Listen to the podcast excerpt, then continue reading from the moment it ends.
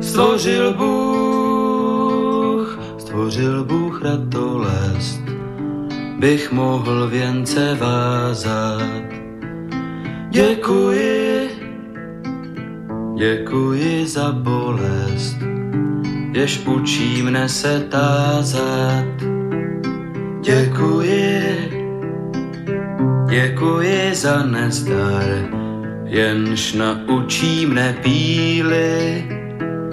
Bych mohl, bych mohl přinést dar, byť nezbývalo síly. Děkuji, děkuji, děkuji.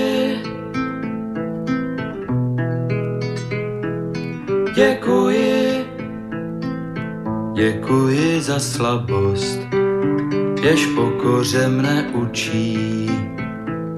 Pokoře, pokoře pro radost, pokoře bez područí.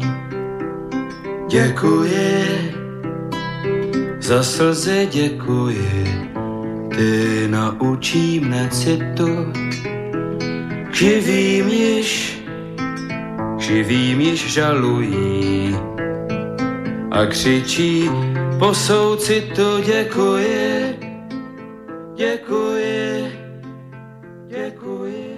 Dobrý večer, vážení a milí posluchači, Stanislav Novotný vás zdraví srdečně z Prahy opět po týdnu. Eh, zdraví všechny Slováky a Čechy, kterým není lhostejný osud našich zemí, našich národů a protože je zřejmé, že povaha a podoba euroatlantické civilizace se mění takřka před očima a že se celý svět dostává do nového pohybu, tak doufám, že si to uvědomujeme všichni dohromady. Je také zřejmé, že tento pohyb eh, bude mít vliv a má značný vliv na kvalitu života jednoho každého z nás a na naše národní bytí uprostřed Evropy a o těchto projevech se samozřejmě chceme všichni dohromady bavit v pořadu na Prahu změn. Jinými slovy diskutujeme o zkušenostech, znalostech, názorech a činech výrazných osobností žijících v naší složité době a tak si dnes budu povídat s Evou Hrindovou. Vy se, milí posluchači, můžete zapojit do debaty také, pokud pošlete svůj dotaz na adresu studiozavináčslobodnývysílač.sk a nebo budete-li telefonovat na číslo 048 381 0101. Eh, výtah z tohoto rozhovoru potom samozřejmě naleznete na parlamentních listech CZ, neboť eh, Milan Vidlák vám bude eh, o tomto rozhovoru referovat ve svém výtahu. Kdo je Eva Hrindová? Publicistka, vydavatelka a zároveň vůdkyně hnutí Naštvané matky. Dobrý večer, pěkně vás vítám, paní Evo Hrindová, na Slobodném vysílači pořadu na Prahu změn. Eh, dobrý večer, já všechny zdravím z Olomouce. Tak, to je skvělé. Pojďme prostě k vám, protože o vás se málo ví, myslím jako obecně, jako o člověku, který toho má už hodně za sebou a který svádí svoje boje, o těch bojích se ví více, ale kdo je vlastně Eva Hrindová? Odkud přišla, e, proč dělá to, co dělá a proč se dostala do všech těch střetů se společností a se státem a s nepřejícníky? Na to je eh, asi těžká odpověď krátce říct, kde jsem se tady vzala. Narodila jsem se na Moravě a celý život vlastně se dostávám do střetu eh, s autoritami nebo eh, s nějakou vládnoucí mocí, Eh, mám nějak extrémně vyvinutý smysl pro spravedlnost a vždycky jsem se zastávala svých spolužáků, svých kolegů, nikdy jsem nedokázala mlčet. Eh, moje eh, máti mi vždycky říká, ať hlavně držím hubu, protože si zase ji nabiju, ale to se mi daří dodržovat jenom velmi těžko. Takže já ráda uh, diskutuju, ráda píšu, uh, baví mě to, ráda formuluju ty postoje, hodně se bavím s lidma, takže mám i od nich jakési informace a posílám to prostě dál a ta reakce je na bílední, zvláště dneska. Řekla bych, že dnes jsem eh, v kleštích ještě mnohem více než v tom obávaném minulém režimu. No vy jste začala někdy už dávno, jako vy říkáte dokonce, že před listopadem jste rebelovala nějakým způsobem, že jste ano, ano. byla už tehdy jakási podvratná aktivistka. Ano, my jsme na střední škole, na gymnáziu protože já jsem taková aktivní, pořád něco organizuju, tak jsme si vymysleli školní časopis, eh, tam jsme samozřejmě taky naráželi, eh, pak jsme měli eh, školní rozhlasové vysílání o velké přestávce a vzpomínám si, že jsem napsala do tehdejších komunistických novin, které se jmenovaly Stráž lidu, jakousi takovou neumělou kritiku na povinné ideologické vzdělávání mládeže, protože mi to přišlo tak strašně formální, povrchní a zbytečně to otravovalo čas jak učitelům, profesorům, tak nám. A tak ve své bezbřehé naivitě jsem napsala do novin a protože byla zrovna doba perestrojky, tak eh, eh, v novinách chtěli ukázat, že naslouchají hlasům z lidu, tak ten můj příspěvek otiskli a já jsem samozřejmě měla velké problémy eh, na škole a hrozilo mi, že snad ani nebudu maturovat, ale nějak se to všechno utřepalo, protože už ta doba byla taková uvolněnější. Jo, a co to bylo za rok vlastně, kdy jste měla ty potíže? Prosím? Kdy jste měla ty potíže, co to bylo za rok? To mohl být rok nějakých 84, 83, to, to vám teďka přesně z hlavy neřeknu, ale už to byly 80. léta. Takže před těma změnama. A kde jste studovala tu školu vlastně střední? Jako co to, bylo? E, to bylo gymnázium ve Štemberku. Štemberg? To je tady u Olomouce. No a vy jste se pak ocitla e, nějak na Slovensku, takže studovala jste stavební průmyslovku nebo, nebo gymnázium? Ne, ne, ne, ne jsem, potom jste šla, jasně, jasně. Já jsem studovala gymnázium a mým velkým snem bylo studovat psychologii, ale protože jsem měla velmi moudrého pedagogického poradce eh, ohledně výběru dalšího studia, tak on mi řekl, že ať na psychologii nejdu, že tam je strašně moc ideologie, v tu dobu to bylo takto. A protože jsem byla na matematickém gymnáziu a matika mě velmi bavila a šla mi, tak mi doporučila, ať jdu na nějakou techniku. Eh, tak já jsem si vybrala školu v Žilině, protože jsem toužila mít režíku. A, a tam se studovaly různé železniční obory, eh, tak jsem si myslela, že to pěkně jako skloubím, no a tak jsem se tam vlastně odstla. Eh, takže do Žiliny a tam se studovala teda nakonec tu stavařinu. Ano, stavební udržbu a rekonstrukci trati, v podstatě železniční stavitelství. Velmi neobvyklé na ženu teda, protože zvláště žena, která se potom angažuje v politice vlastně, jako tak jako nebývá to úplně typické, že má technické vzdělání. No tak eh, mě, ta, mě bavila, eh, u mě to byla pragmatická volba, protože mě bavila ta matematika a technické předměty, eh, ty jsem se nemusela uh, učit nebo nesnášela jsem memorování a uh, tyto věci, takže to pro mě byla jasná volba a já jsem se na té škole našla a vlastně po ukončení studia jsem i dva roky pracovala klasicky v projektové kanceláři, dělala jsem uh, projektanta, navrhovala jsem budovy uh, různé, takže dokonce jsem se tím i živila nějakou dobu, ale pak byl rok 89 a vlastně všechno se měnilo. Eh, firma, kde jsem pracovala, zanikla a já jsem šla na mateřskou se druhým dítětem, takže eh, tím se ta moje kariéra eh, v oboru vlastně uzavřela.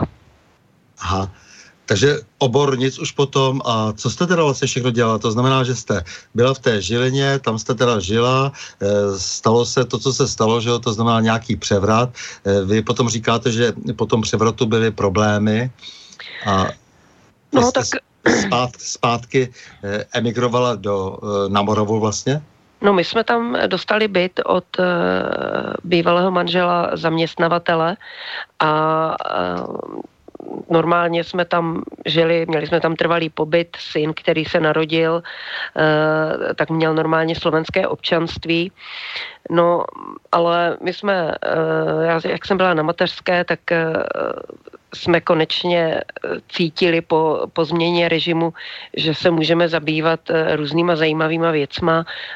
Založili jsme pobočku Artfora a distribuovali jsme knihy, pořádali jsme různé pořady, spolupracovali jsme s tamním muzeem výtvarného umění, takže začali jsme vydávat časopis a zase, zase ten časopis nebyl úplně takový, jako že by hladil všechny po, po srsti, jak se říká. Psa, psali jsme tam o problémech, které v Žilině byly a Žilina byla proslulá tím, že tam začala kariéra uh, politika, který se jmenoval Jan Slota a který vlastně byl takový první výrazný nacionalistický politik, který hodně se snažil o uh, osamostatnění Slovenska a dělal různé věci na radnici, které se nám nelíbily, o tom jsme psali a měli jsme s tím problémy a opravdu jsem se i bála, takže uh, jsme se vrátili na Moravu, odkud pocházím a kde mám rodiče a bylo to takové elegantní řešení té celé situace. No, do čeho jste se pustila potom teda? Začal jste už vydávat ty knihy, nebo jak to bylo? Ne, ne. Eh, pak jsem tady hledala různě práci a náhodou jsem se dostala do nakladatelství Votobia, eh, který v Olomouci vzniklo. Eh, začala jsem ve skladu knih, ale postupem času jsem začala se zabývat marketingem, propagací, komunikovala jsem s médií, s novináři a uh, strávila jsem tam velmi pěkných pár let. Mimo jiné jsem tady v Olomouci začala pořádat uh, knižní literární festival, který se vel, velmi dobře etabloval, ale pak to skončilo uh, tím, jak vlastně uh, upadalo i to nakladatelství, až skončilo definitivně. Takže a pak jsem pracovala u jedné poslankyně jako asistentka a, a, a pak jsem začala svou kariéru obchodního zástupce a prodávala jsem především reklamu do médií do novin, do časopisu, na, pro seznam jsem pracovala, pro televizi Nova a podobně. Co to bylo za poslankyně, můžete jmenovat? Tak můžu jmenovat, ale ne, my jsme se nerozešli úplně v dobrém, tak to ani dobře. ne. Nechcete-li. Teda ale... ona se se mnou nerozešla v dobrém, no. A, a. Ale byla to poslankyně Kateřina Dostálová za ODS. A, a, a tam opravdu jsem eh, hodně eh, přičichla k různým kauzám, především to byla televizní krize, kde se ona velmi výrazně angažovala, takže od té doby se dobře orientuju i v legislativě a, a tady v těchto věcech. Mm-hmm. E, takže vy jste tím e, se stala tak trochu napůl političkou a pak jste přemýšlel, jak to zhodnotit? No, to ani ne. E, já jsem opravdu, protože ta spolupráce byla ukončena velmi nečekaně a rychle, takže já jsem musela hledat prostor, jak vydělat peníze pro chod domácnosti, takže jsem začala s tím obchodováním a, ale nadále jsem psala blogy, komentovala jsem dění, to mě bavilo hodně, měla jsem velmi čtený blog na iDnesu, na platformě asi nej, nejčtenější. No a mm, tím jsem vlastně se udržovala v tom kontaktu s tím děním, i když jsem musela hodně se otáčet, abych eh, si vydělala na živobytí takzvaně. No a když potom v roce 2015 uh, uh, se začaly uh, dít věci ohledně iniciativy Islám v České republice nechceme, tak jsem se k tomu připojila a to mě vtáhlo zase zpátky. Uh-huh. A pojďme zpátky tady, takže vy jste chodila dům od domu a dělala jste nějaký eh, takový podobný biznis, nebo co ne, jste dělala, jak jste ne, dělala ten marketing? Jako? Ne, ne, ne, ne, tak já jsem dělala klasického obchodního zástupce uh-huh. a uh, obchodovala jsem s firmami, takže uh, jsem měla své klienty, kterým jsem pomáhala uh, v tom, jak, uh, jak propagovat svoje produkty, svoje výrobky. Postupem času jsem se osamostatnila změnila eh, a do dneška mám pár klientů, kterým eh, pomáhám s marketingem, s reklamou, píšu pro ně PR články, spravuju jim sociální sítě a podobně. Mm-hmm. No a ještě k tomu nakladatelství Votobiata, kde jste pracovala. To bylo slavné nakladatelství, samozřejmě ano. i svými skandály. Ano. Tam byl jeden výrazný, že jo, vaříme s konopím. Ano. Eh, co se kolem toho všechno stalo? Jako, jak to na vás nějak ulpělo, nebo co, co to bylo? No za... tak byl to pro mě šok, pauzu? Eh, protože 90. léta byly, eh, byly obdobím obrovské svobody, zvláště v kontrastu s tím obdobím před rokem 89 prakticky všechno bylo možné. I ten biznis, který to nakladatelství o tobě rozjelo, byl, byl hodně rychlý. My jsme přeprodávali eh, vlastně, my jsme skupovali eh, knihy, které vyšly ještě před rokem 89 a byly jich plné knižní velkosklady, takže my jsme to nakupovali a prodávali jsme to dál lidem za nějaké nízké ceny a díky tomu se vytvořil velký kapitál, na základě kterého jsme pak mohli vydávat spoustu knih. Vydávali jsme až 15 novinek měsíčně, takže eh, v určitou dobu jsme patřili asi k největším nakladatelstvím vůbec v republice. No a vydali jsme i takovou jednu malou nenápadnou knížečku, která se jmenovala Vaříme s konopím. Byla to taková drobnost, nebylo to nic zásadního, byly tam recepty na různé koláčky a takové nesmysly. Mysleli jsme si, že s tím uděláme velkou slávu na letních festivalech a, a že, to bude, že si to budou lidi kupovat, ale nekupoval si to nikdo, byl to totální ležák. A kdyby státní moc si toho nevšimla a nero, nerozvířila to, tím trestním oznámením, tak eh, eh, by ta knížka nikoho nezajímala. Ale tím, že já jsem zvykla, jak se říká, znouze, eh, znouze naučit kohokoliv jako na housle hráti, kdykoliv. Takže jakmile přišlo trestní oznámení, my jsme zrovna otevírali knižní veletrh, tak jsem samozřejmě z té tiskovky udělala tiskovku na obranu svobody slova a hodně jsme to hráli jako mediálně a PR-ově a ta knížka eh, se začala konečně prodávat a díky tedy eh, cenzurnímu zásahu eh, se z ní stal velký bestseller. Takže, ale bylo to hodně nepříjemné, protože chodili jsme, i já jsem byla několikrát na výslechu, byla jsem normálně u soudu, kde jsem vypovídala,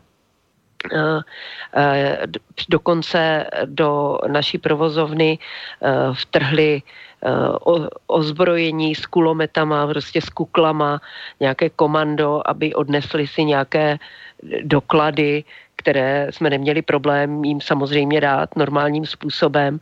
S chodou okolností v tu dobu u nás natáčeli z nějakého knižního pořadu, takže se to všechno zdokumentovalo. Takže bylo to nepříjemné ale byla to taková moje první zkušenost vlastně s tou, s tou, vlá, s tou vládnoucí mocí a s tou cenzurou. Mm-hmm. Takže už tehdy vlastně v těch 90. Eh, letech, eh, co ano. to bylo za rok vlastně jako přesně? 95, 6. 90, už jako brzo vlastně, jako no, takhle hmm. jasně. Mm-hmm. Takže a pak jste šla přes to do té politiky, že jo, a, a ještě vedle toho jste dělala nějaký biznis, protože jste se musela uživit to až potom. potom? Já jsem sedm let pracovala pro paní poslankyni, no a pak jsem, já nevím, pak jsem začala, uh, začala eh, se živit tím komerčním biznisem uh, a to vlastně dělám doteď. Jo, protože samozřejmě to nakladatelství, který mám, to je činnost víceméně prodělečná. Ty knihy si neúplně nevydělají ani pomalu na tisk, takže kromě knihy Petra Hampla Prolomení hradeb, která je bestsellerem. Takže mm, musím pořád pracovat v tom komerčním sektoru, abych se uživila. No a vy jste teda fungovala ale v té ODS samozřejmě, jako tam jste se snažili jako nějakým způsobem eh, být ano. Eh, mimořádně aktivní, protože jste dokonce v časopise eh, na pravou míru a tak dále, jste tam jako se snažila... To byl působit. můj časopis. No, no. Na pravou míru to byl časopis, který jsem založila já a fungoval jako komunikační platforma pro členy ODS v Olomouckém kraji. Mm-hmm. A bylo to hodně oblíbené, já jsem na to měla čas, protože jsem byla v té poslanecké kanceláři, eh, velmi oblíbené byly třeba eh, různé volební analýzy, které jsem vytvářela z, eh, z údajů na serveru volby.cz, takže tam bylo podrobně všechno možné vidět. Mm, takže to bylo, to bylo jako fajn, ale uh, i tam jsem narážela samozřejmě, protože se nám nelíbily některé věci, třeba v komunální politice a uh, kritizovali jsme je uh, a vyvrcholilo to tedy tím, že nám byla odebrána licence toho místního združení, kterému jsem šéfovala a tím se vlastně ta vnitřní opozice v ODS v Olomouci zlikvidovala. No, takže... no kdo byl taký váš hlavní protivník v Olomouci? Byl to Ivan Langer? Tak eh, dnes už bych to tak vyhroceně neviděla, ale on stál jakoby eh, na straně těch, kteří tu kritiku úplně nechtěli. I když on eh, patřil k těm, kteří s ní až takový problém neměli. To spíš ti, co byli okolo něho. Tím Ivan Langer je hodně silná osobnost a on tady s takovýma věcma úplně problém nemá. Eh, to takové ty různé slabé postavy eh, potřebují řešit kritiku na svoje aktivity tím, že umlčují ty kritiky. To vidíme i dnes. Vy jste kandidovala dokonce do sněmovny? Ano. V roce 2006 jsem kandidovala. To bylo hodně zajímavé protože uh, vlastně na tom volebním sněmu jsem kandidovala s ambicí být třeba na 35. místě, protože jsem si, protože mě baví marketing, mě baví propagace, mě baví kampaně, tak jsem si to chtěla vyzkoušet, jaké to je, když jste přímo na té kandidáce a jste součástí, neměla jsem žádnou větší ambici a na tom volebním sněmu uh, jsem se dostala hodně vysoko, což překvapilo všechny, včetně mě a pokud by uh, nezasáhlo vyšší vedení, tak bych na té kandidáce skončila asi na nějakém třetím až pátém místě na té celkové.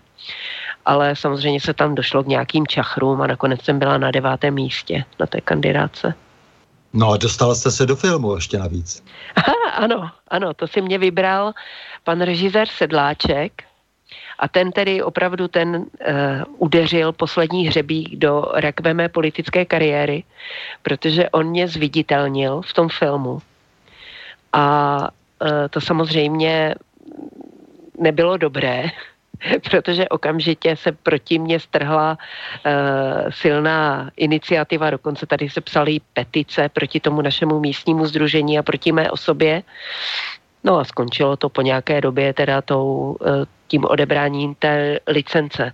Ale pan Sedláček byl dobrý, jako on si mě vybral jako protipol všech takových těch velkých postav, a velmi pěkně o mě mluvil, dokonce o tom vyšly i nějaké články, ale to všechno bylo přesně, že to úplně zlikvidovalo teda tu moji politickou kariéru, jo, že jsem se začala jevit být ještě více nebezpečná a, a tím to všechno skončilo.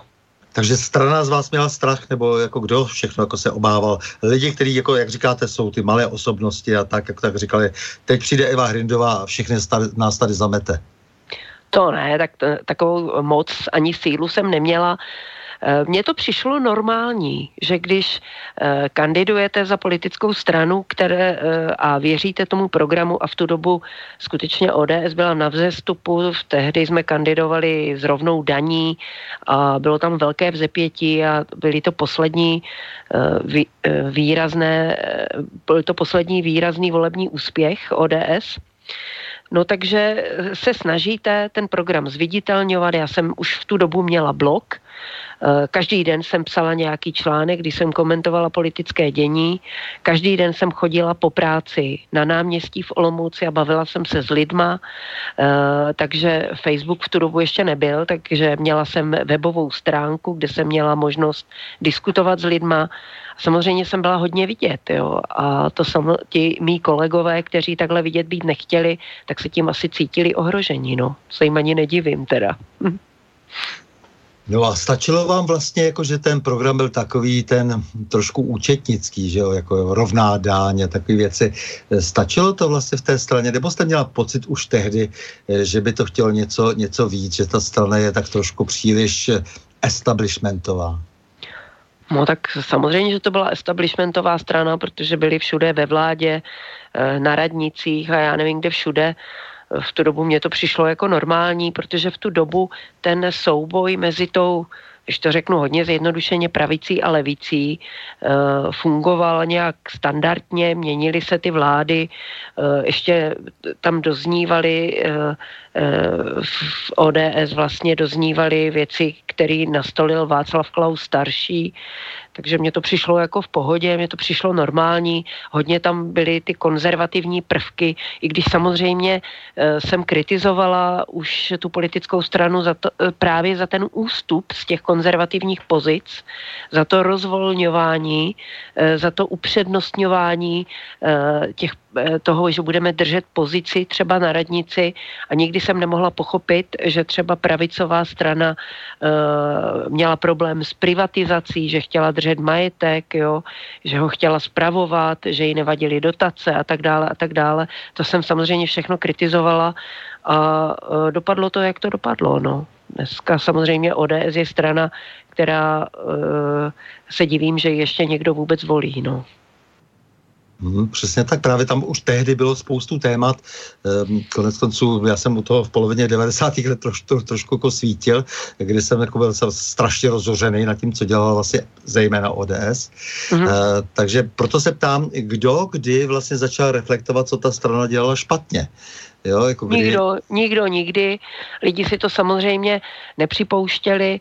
Já si myslím, že začátek konce té strany byl v době, kdy, eh, kdy odklepla nebo schválila vznik eh, krajských eh, těch územně správních celků, protože to se ty krajské úřady si staly odkladištěm právě pro politiky ODS, jo, a i pro jiné politiky samozřejmě a systémově podle mě to bylo špatně, bylo to proti smyslu pravicové politiky, ale hodilo se to, prostě mohli, mohli eh, tam někteří politici se stát hejtmany, takže těch pozic bylo víc, kde se mohli ty lidi uchytit v těch veřejných funkcích a to, to, to mě nepřišlo správné.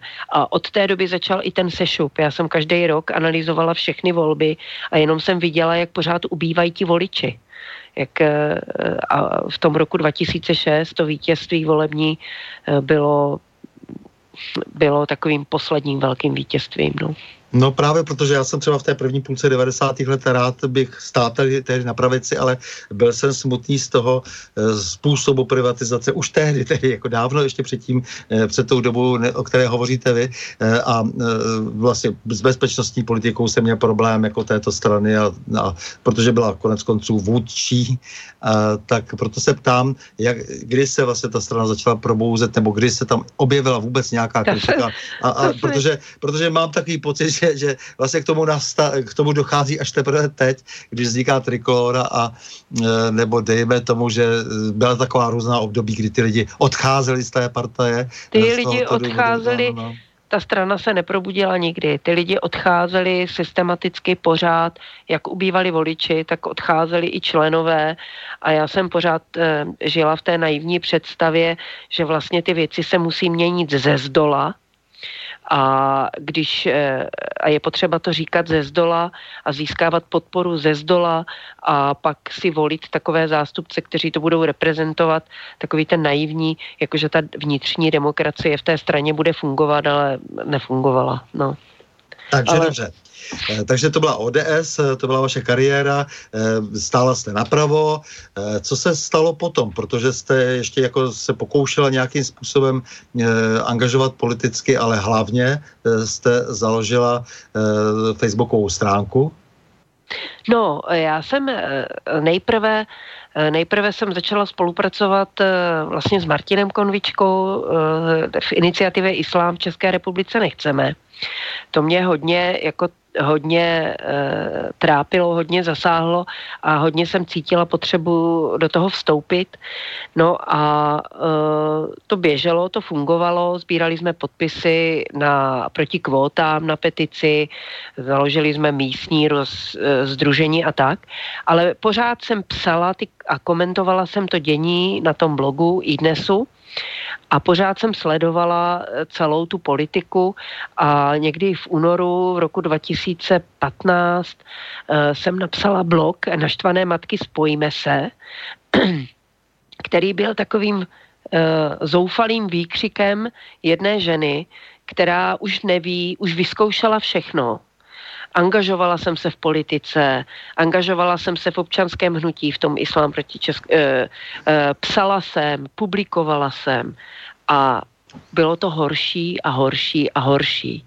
Takže jsem sepsala tady tenhle ten blok a ta reakce těch lidí mě tak strašně zaskočila, protože jsem mi vůbec nečekala mi začali spontánně tam prostě psát lidi, že okamžitě do toho jdou se mnou a že to cítí stejně. Takže jsem založila nejprve facebookovou skupinu, kde bylo velice rychle, já nevím, asi tisíc lidí. A potom, protože se pohybuju v tom světě toho marketingu a, a, a PR a já nevím čeho všeho, tak jsem říkala, no tak to máme skupinu, ale potřebujeme být vidět i směrem ven tak jsem založila facebookovou stránku Naštvané matky a to bylo taková naše vlajková loď, eh, o kterou jsme se opravdu intenzivně starali a v době, kdy ještě některá témata vůbec v mainstreamu nebyly, ani v alternativních médiích ještě nebyly tak etablovaný, tak jsme tam přinášeli překlady článků, eh, překlady videí, eh, dělali jsme různé infografiky, eh, dávali jsme tam až 8 článků denně, 8 příspěvků denně. A měli jsme obrovské dosahy, ke konci třeba milion, milion a půl lidí týdně jsme oslovovali. No ale to je nám zrušili, to víte. No. To všechno vím a to mě vlastně strašně zajímá. Eh, jak, jak vznikly eh, ty naštvané matky, na čem jako byly ideově, kdyby tomu postavený, vůči čemu jste se vlastně hlavně vymezili? Protože jste se naštvali a proč jste se naštvali a, a vůbec jako matky, že jo? To mě taky zajímá, jestli no, jako tom, já už... to mateřství hrálo tu roli. No, eh, já jsem tak jako trošku apelovala právě, protože jsem si říkala, že ty matky, když mají ty děti, takže uh, dovedou udělat co pro jejich ochranu. A přišlo mi, a byly tam věci v tom zakládajícím blogu, eh, který právě ohrožovali tu bezpečnost těch dětí. Je to samozřejmě islám, byl to samozřejmě migrace, byla to, byl, eh, bylo to mm, kradení dětí, zjednodušeně řečeno, to znamená narůstající aktivistické zásahy státu do výchovy dětí. Juvenilní justice teda? Jo? Ano, juvenilní justice samozřejmě. Eh, byla tam, byl tam spor na Ukrajině v tu dobu. Eh, byl velmi silný, byla v tu dobu tam byl Majdan a uh, už to teďka vám neřeknu přesně, ale byly tam nějaké, byly tam nějaké boje v té, v té, na té východní části Ukrajiny, která sousedí s Ruskem, protože ty nejsem na to odborník, ale uh, velmi mě zasáhlo tenkrát, jak nějaká videa nějakých uh, dětí, který tam psali, že jako nechtějí, aby se tam válčilo. Takže mně přišlo, že jako ty matky by měly vždycky stát na straně toho, aby ty konflikty se řešily mírovou cestou a nějak rozumně a plus tam samozřejmě je další téma, který, kterým se zabývám, a to je téma mm, nepřiměřených zásahů e, zdravotnictví do vůbec do integrity člověka, do možnosti e, dělat si se svým tělem, co chcete. To se týká samozřejmě různých očkování a různých takových věcí. Takže to všechno mně přišlo jako témata pro ty matky důležitý a spojovalo je jedno, že uh, chceme chránit uh, uh, přirozené věci. Je v tom třeba ochrana nenarozeného dítěte, třeba jako nenarozeného života? Tak samozřejmě taky, to tam zrovna konkrétně nebylo. Já nejsem úplně uh, zastánce zákazu potratů, ale ani nejsem zastánce toho, aby žena řešila jaksi svoji situaci nebo aby jako antikoncepci používala potrat. To je velmi brutální způsob. Takže já jsem zastáncem toho, aby byla různá prevence, aby ženy se nebály mít děti, aby... Eh, a to jsou přirozené věci. My chceme chránit přirozené věci. Ten současný svět vlastně narušuje tu přirozenost a nutí lidi od té přirozenosti odcházet a, e, a to až takovým způsobem, že třeba speciálně u žen se potlačují základní instinkty a to je špatně, protože ty ženy tomu podléhají a uh, jsou z toho nešťastné, frustrované a vlastně neví proč. A jenom proto, že nechají na sebe působit to, co se na ně valí z těch uh, veřejných kanálů.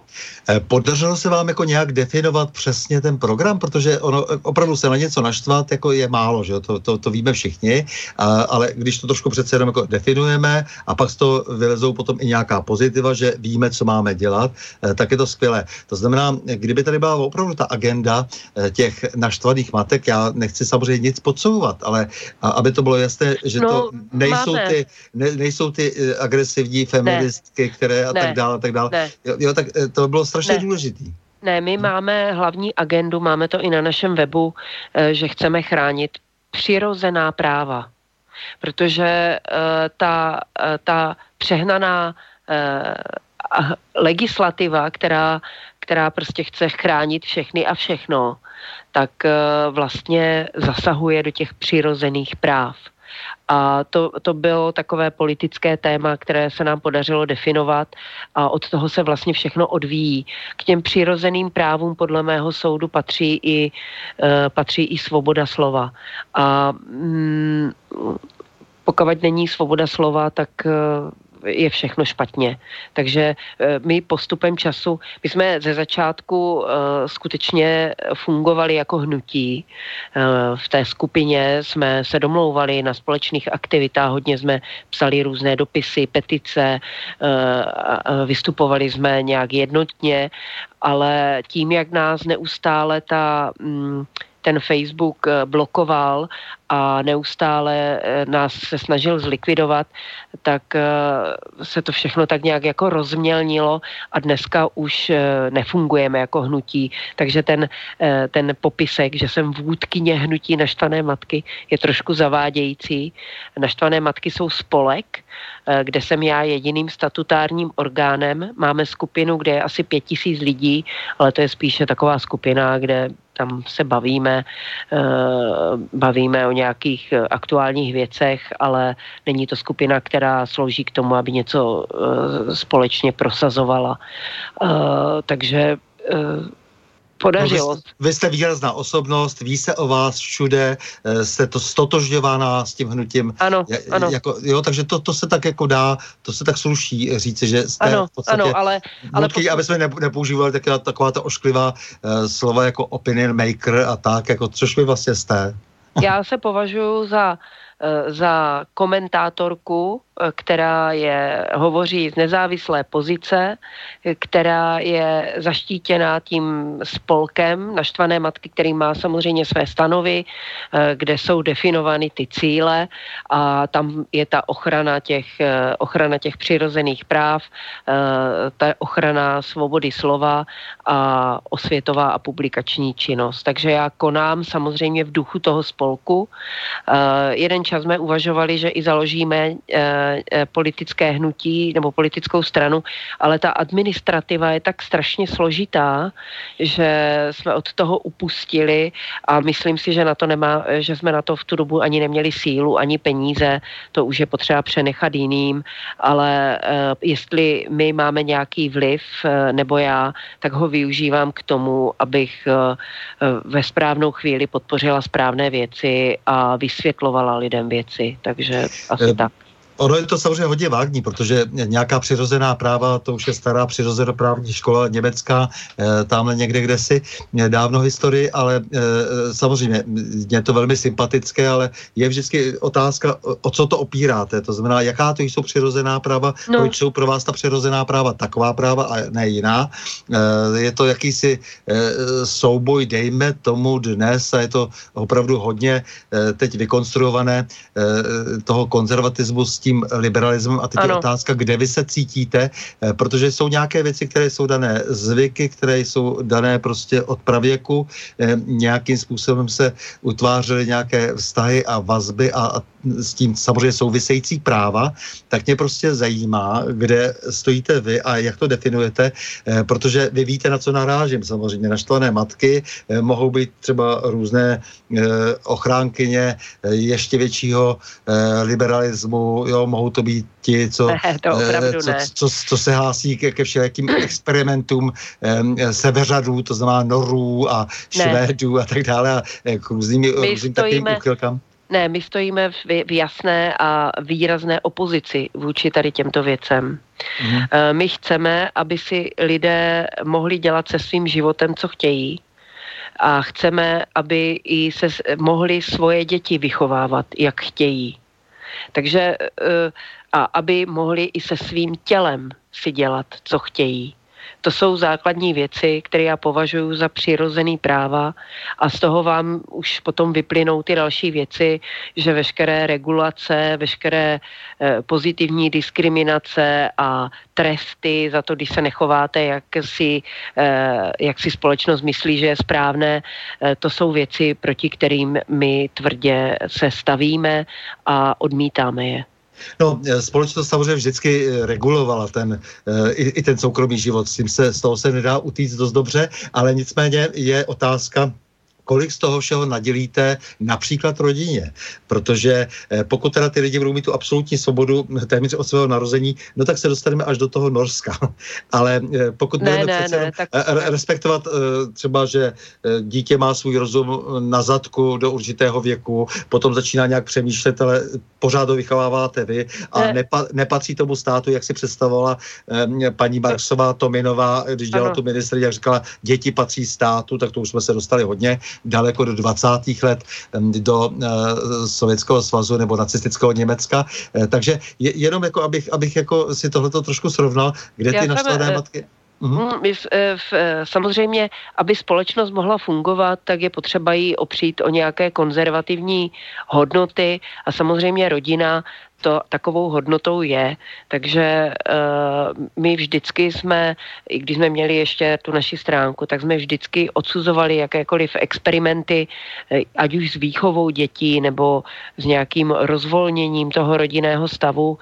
Uh, samozřejmě, že jsme proti, uh, proti adopci dětí homosexuálními páry, dále jsme proti um, tomu, aby homosexuální páry mohly fungovat v režimu klasického manželství manželství, eh, nemám nic proti registrovanému partnerství, eh, protože je to jakýsi způsob, jak ošetřit, dejme tomu, spolužití dvou lidí. Eh, to, s tím já problém nemám, ale aby, aby, si, aby, aby měli všechny výhody jako klasická rodina, to s tím jako nesouhlasím a nejenom já, samozřejmě i ty lidi, kteří jsou v té naší skupině nebo kteří chodili na naši stránku komentovat a diskutovat. Takže toto je konzervativní hodnota velká, to je rodina.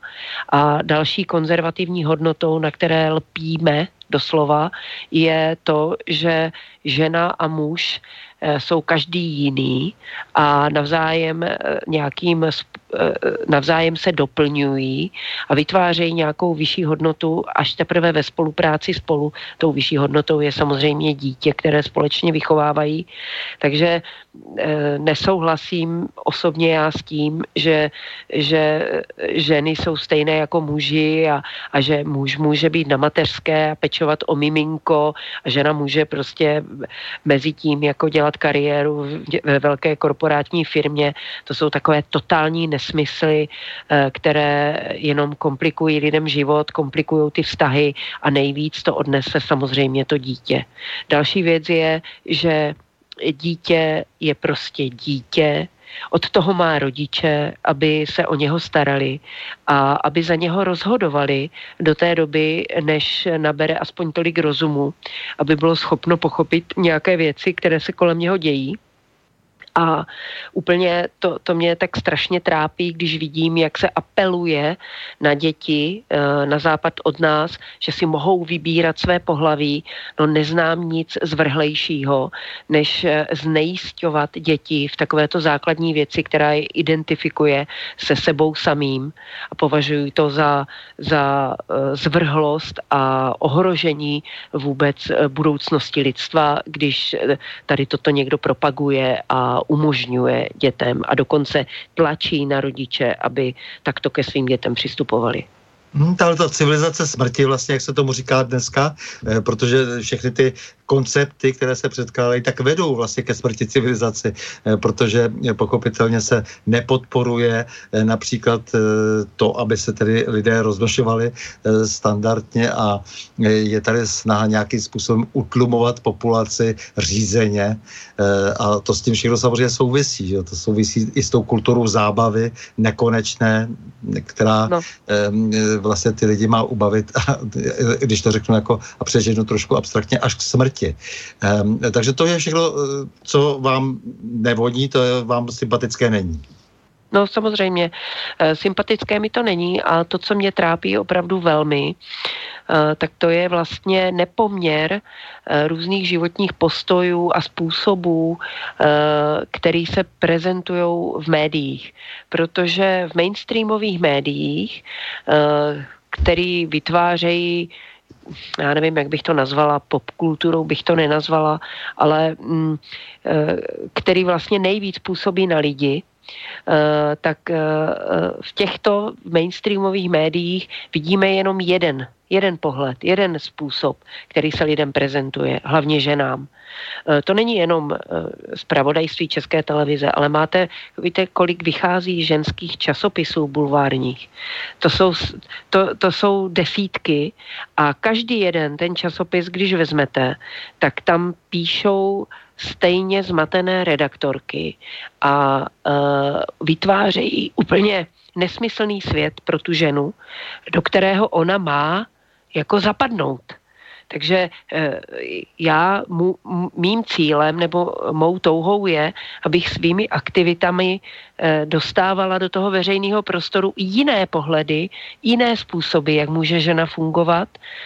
Zatím se mi to moc nedaří, protože, protože samozřejmě uh, ty různé blokace a t, to různé uh, jaksi umlčování uh, je velmi nepříjemné a znáte to ostatně sám, že vlastně když člověk, uh, když, ho, když uh, má šanci oslovit někoho, tak a říká něco, co se nelíbí těm lidem, kteří jsou u moci momentálně, nebo jak já říkám, u mikrofonu, tak oni místo toho, aby s ním diskutovali, tak se ho snaží umlčet. A to udělat z něho pitomce, hlupáka, pomatence a tak toho vlastně znevěrohodnit před uh, tou veřejností. Tak. Tady u toho mikrofonu můžete říct úplně všechno, takže co vlastně těm ženám nabízíte? Eh, co to je teda za, za eh, jiný životní styl nebo jiný způsob, já nevím, realizace? No tak v prvé řadě je to, že by ta žena měla přijmout svoji ženskost. A k té ženskosti patří něha, laskavost, tedy nikoliv agresivita, srovnávání se s muži a tak. A k té ženskosti patří taky to, že ta žena uh, je, mat, uh, je matka. Já to sama uh, mohu říct ze svého příkladu, že jsem do té doby, než jsem otěhotněla a porodila jsem své první dítě, uh, tak jsem prostě byla nejistá, nervózní, uh, frustrovaná, nevěděla jsem, co sama se sebou, Eh, neustále eh, se mě tlačilo, že bych teda měla dělat nějakou kariéru, protože já jsem byla velmi šikovná v té škole a měla jsem výsledky a eh, trošku mě to směrovalo jako k nějaké, nějaké kariéře v tom oboru, ale tak nějak podvědomě jsem cítila, že to není ono. A teprve, až jsem porodila dvě děti a nějak jsem je dovedla do takového stavu, že chodili obě dvě do školy, tak jsem se tak jako sklidnila a uh, vůbec jsem necítila žádnou žádnou újmu na sobě, na tom, že bych, že bych jako nemohla cestovat nebo že bych nemohla dělat kariéru a vydělávat peníze, protože jsem to cítila jako úkol uh, věnovat se těm dětem a možná, kdybych, eh, kdybych eh, slyšela a viděla víc příkladů dalších takových žen, tak bych eh, byla smířlivější s tou svou pozicí matky a ochránkyně domácího krbu a neměla bych tam takové různé peripetie, kdy jsem se trápila tím, že, eh, tím, že nedělám tu správnou kariéru a nevydělávám ty velké peníze, eh, protože jsem v médiích pořád viděla ženy, které měly děti, které vypadaly skvěle, eh, měly svoje firmy a já nevím co všechno. A já jsem se trápila tím, že nejsem tak dobrá jako oni ale to tak jenom vypadá, ono to tak, eh, ono to nejde. Nemůžete dělat kariéru a mít dobrý vztah se svými dětmi. To prostě nejde. Právě, my přece žijeme ve strašně reklamním světě, eh, mnoho těch věcí je jenom napucovaných, je to jako všechno jenom nabarovaný nějakou eh, krásnou lakovou barvou, jinak ve skutečnosti ten svět vypadá jinak. No jasně, ale to jsem já v tu dobu třeba nevěděla. Já jsem v tu dobu věřila médiím, bylo to po roce 89, tak jsem měla pocit, že teď už se teda píše ta pravda, takže jsem tomu eh, chvilkama i podléhala, ale jenom tak, že spíš jsem se trápila tím, že, že nedělám víc tu kariéru. Takže další věc, eh, kterou bych chtěla předat jako eh, ženám, že oni mají děti třeba až po třicíce. Ale to není dobrá strategie. A někdo by jim to měl říct, že to není dobrá strategie, protože mnohem lepší strategie je mít děti brzo, a když eh, ty děti už jsou samostatné, tak vy jste v tom nejlepší, v těch nejlepších letech a teprve se můžete pustit do nějakých aktivit a všechno to perfektně funguje. Ale když máte dítě po třicíce, nedej bože až ke čtyřicíce, tak eh, když eh, už jsou oni samostatné, tak je vám skoro 60 a to už se, to už člověk tolika sil nemá. Takže i pro tu ženu je lepší je lepší vykašlat se na nějakou kariéru, najít si rozumného chlapa, e, založit s ním rodinu a postarat se o ty děti a pomalinku, dneska už to jde, e, si budovat nějakou svoji pozici, zkoušet, co by jí bavilo a pak, když už ty děti jsou velké, tak to jde nádherně, perfektně a bez výčitek a s více zkušenostma životníma, s větším klidem a efektivněji. Mluvíte jako z krásného starého románu. To je nádhera. Ale to, to, je, to, je, to je, na tom největší paradox je ten, že vlastně já jsem vždycky se považovala za feministku. Mm-hmm. Že jsem... Protože, já jsem vás trošku podezíral právě. No, já jsem jako s tím měla problémy, protože uh, tím, jak jsem eh, byla docela dobrá v těch technických předmětech, tak mě vadilo, když se ty ženy podceňovaly tady v této oblasti. A vždycky jsem bojovala za to, že i ta žena může být jako dobrá ale často jsem narážela na různé předsudky právě u mužů, zvláště na Slovensku. Tam opravdu ta společnost je více taková šovinistická, nebo nevím, jak bych to nazvala. Tam se mi nežilo úplně lehce, protože já nepatřím k ženám, které by seděli v koutku a čekali, a že někdo vyzve a dá jim slovo. A to na tom Slovensku se úplně nesetkávalo s nějakým velkým porozuměním. Takže eh, já jsem za to, aby, aby ženy jako se nebály, aby si říkali svoje názory, aby se vzdělávali, ale aby nezapomínali na tu hlavní roli, kterou mají, eh, která je mnohem, mnohem výhodnější než ta role mužská, protože muž nezažije tu krásu, když dáte život jako dítěti. A eh, je to velká výhoda, to není nevýhoda té ženy. Ale musela jsem si k tomu dospět svým vlastním životním příběhem a Uh, musela jsem vidět, kam vede uh, takový ten feminismus, který ty ženy tlačí. Já si pamatuju, že jsem třeba, když jsem kandidovala v roce 2006, tak tady dělali nějakou besedu v, uh, v Olomouckém divadle hudby a byly tam nějaké další ženy z jiných kandidátek a taková výrazná postava, která přijela z Prahy, byla Kateřina Žak Ona tenkrát kandidovala za stranu zelených, možná byli ve vládě, nebo já už nevím, jo, ale byla taková jako, už, už jakože velká politička. A my jsme tam vedli debatu a ona tam pořád mlela něco o tom, jak se musí umožnit těm ženám ten vstup do politiky a že na schůzích musí být uh, lidi, kteří budou hlídat ty malé děti, aby ty ženy mohly chodit na ty schůze, aby mohly do toho parlamentu. No já jsem z toho byla už tenkrát. Já jsem říkala, to snad jako přece když mám malý dítě, tak nebudu kandidovat do parlamentu do Prahy, abych byla týden pryč od toho malého dítěte, teď to přece tomu dítěti ani mě jako jeho matce nějak nemůže prospět. Přece do politiky můžu jít, když jsou ty děti jako větší. A proč bych měla chodit na schůzi s malými dětmi? A strašně jsme se tam pohádali. Jako, uh, já jsem tam nehájila tady toto stanovisko, že žena že ženě má být umožněno dělat politiku i za cenu tedy tu, že se někdo cizí bude starat o její malé dítě. Mm-hmm.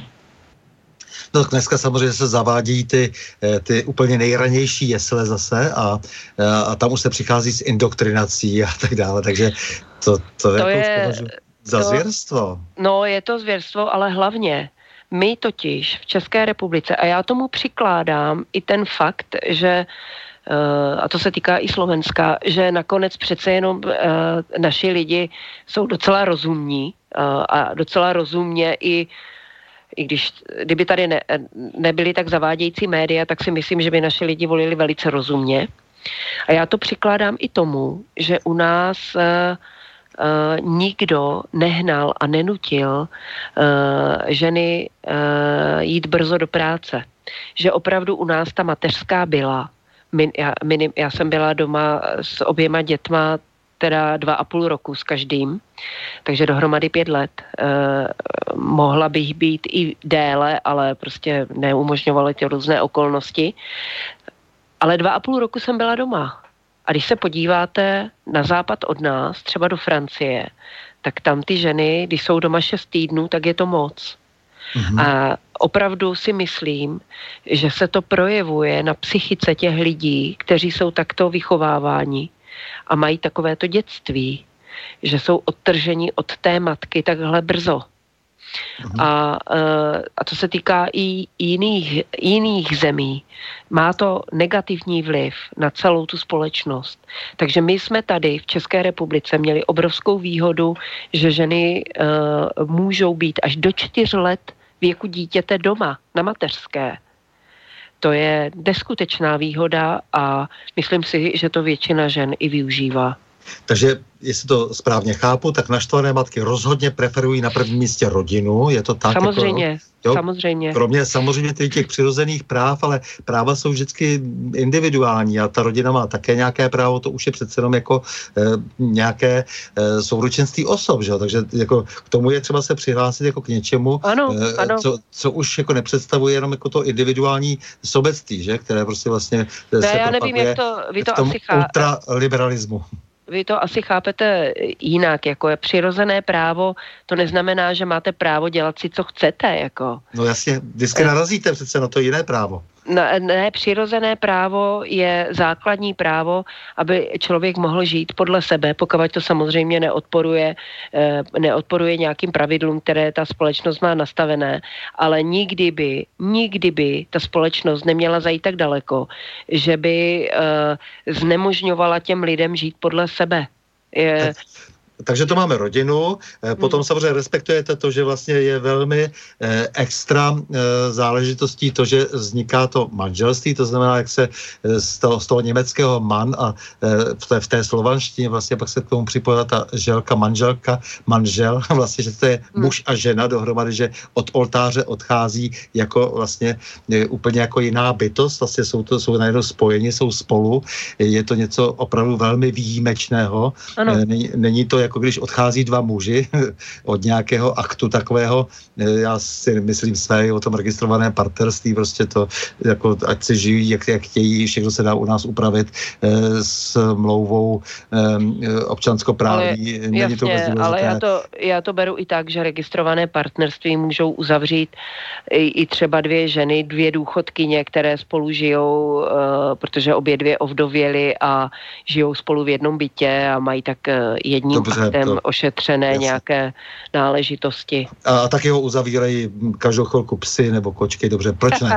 jo, takže, takže, takže ne, já, mně to přijde prostě celé legrační, eh, považuji to za nadbytečné, ale nicméně proč ne, protože já to nikomu eh, jako neberu, ale samozřejmě, aby na úrovni manželství eh, se dělo to, co se po nás chce, to znamená ty opravdu, opravdové zjevné nepřirozenosti, tak to je, to, to, to prostě přece musíme odmítnout. Jak, a jest, pokud to naštvané matky mají v popisu práce, tak ano. je to skvělé.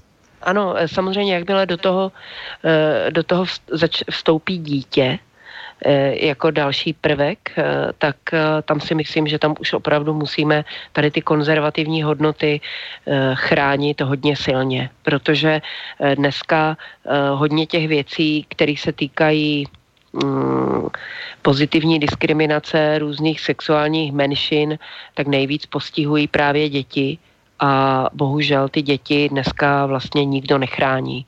Všichni se hádají mezi sebou, jestli to bude takto nebo takto a ty děti jsou tam nejslabší, nejslabší prvek, eh, eh, na, který, na ty děti se to valí z médií, ve školách, eh, různě se oslabují jejich práva. Já třeba nesouhlasím i s takovou věcí, Eh, že eh, je eh, umělé oplodnění spermatem od anonymního dárce nebo anonymního vajíčka. Mm-hmm. Já si nemyslím, že je to správně, protože každé dítě má právo znát svého rodiče a je to jedno ze základních jeho práv a kvůli tomu, že někdo nemůže mít děti, eh, tak tady máme nějaké anonymní dárce spermatu, eh, není možné jako narušovat to právo toho dítěte.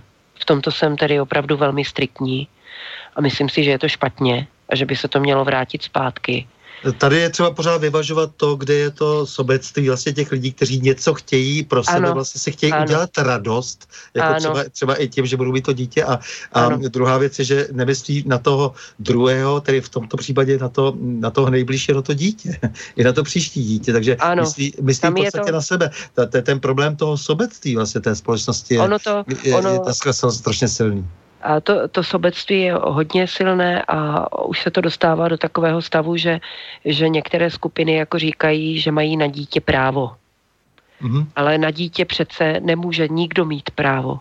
Ne, tak tam, tam se, na to jsem narážel, když jsem se bavil o těch přirozených právech, vlastně o, tom, o, o těch individuálních právech, o, to, o, to vlastně, o těch bezbezných právech, které vlastně ten tak, takzvaná liberální eh, demokracie, nebo co to vlastně eh, eh k čertu je, protože to je, to je vlastně svým způsobem dialektika, jak jako za marxismu, že jo, to je úplně stejné, mm. eh, tak, tak jako si představují, že vlastně budou mít nekonečná práva, což je samozřejmě nesmysl, je to lež, kterou šíří sami mezi sebou?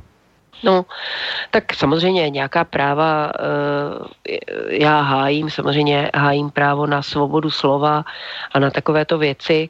Eh, myslím si, že svoboda slova je jediné právo, které by nemělo být nijak omezeno, ničím omezeno, eh, protože tím, když ho nebudete omezovat, toto právo, tak tím vlastně se budou eliminovat všechny extrémy ale jakmile začnete právo na svobodu slova omezovat, tak naopak ty extrémy získávají na váze a tím se celá ta společnost dostává do nerovnováhy.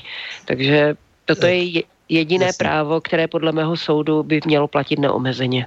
K tomu se určitě ještě dostaneme, protože to je i moje téma s odpuštěním. Uh-huh. Svoboda slova velmi výrazné téma, e, to je jasné, ale nicméně eh, rád bych ještě znal prostě opravdu trošku jako celý ten program, to znamená naštvané matky, jasně, rodina jsme si řekli, že stojí na pědestalu, uh-huh. normální, klasický, normální vztah, že jo, heterosexuální mezi mužem a ženou, je jaksi privilegován pro vás vás a potom co národ? No tak uh, národ, to jsou naše kořeny, jo. To je, mm, to je věc. E, já kdysi dávno, když se mě někdo ptal, ptala se mě na to e, známá dokumentaristka Zuzana Piusy, která teď má nějakou kauzu zase s filmem, tak se mě na to ptala, když točila film Český Alách, jako co říkám na, ty, na tu migraci a jestli mi těch lidí není líto, No mně je těch lidí líto, ale ne z těch důvodů, e, e, jakože touží žít jako e, v zemi, e, kde se nenarodili. Z toho důvodu mých líto není. Mně je jich líto proto, že se nechali zblbnout a ženou se a odřezávají se od svých kořenů a přemístují se na, jiné, na jiný kontinent, protože to je když se zbavíte těch svých kořenů, tak prostě nebudete pevně stát. Jako. A podle mě eh, národ jako základní jednotka lidí, kteří mluví stejným jazykem a mají společnou historii, je velmi důležitá věc pro, pro to, aby ta společnost byla zdravá a uh, právě nedocházelo tam k těm extrémním výkyvům. Protože to už je to velké společenství, to už je ta společnost, která je nějak eh, ohraničená, to znamená nějak mm-hmm. definovaná třeba jazykem, eh, nějakou existující hranicí nebo hranicema, ve kterých žije nějaké, nějaké společenství lidí. Eh, a, a to už jako zase představuje nějaký soubor práv, proto se o tom pořád bavím, protože bez toho se vlastně velmi obtížně vytváří nějaký jednotící program pro i třeba takový projekt, jako jsou naštvané matky.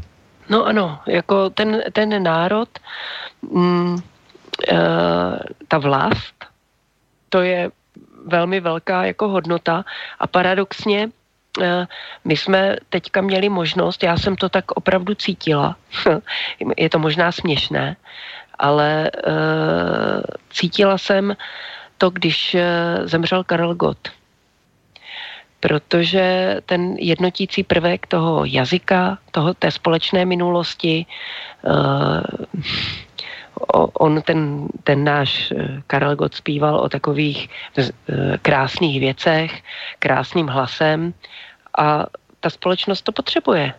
Jo, nemůžete pořád jenom negaci a, a konflikty a kontroverze. Společnost potřebuje taky něco, co ji spojuje v tom pozitivním. A myslím si, že ten Karel Gott to nějakým způsobem dělal což jsem si dříve neuvědomovala a bylo to vidět. A ta myše, která byla v tom našem krásném chrámu svatého Víta, byla nádherná, byla dojemná a myslím si, že hodně lidem to dalo pocítit právě uh, takový, ten, při, takový ten dobrý pocit z toho, že k něčemu patří a, a uh, k té vlasti, k té zemi a je to strašně důležité. No. Vy jste mi obrovsky nahrála, protože bychom si měli udělat nějakou přestávku.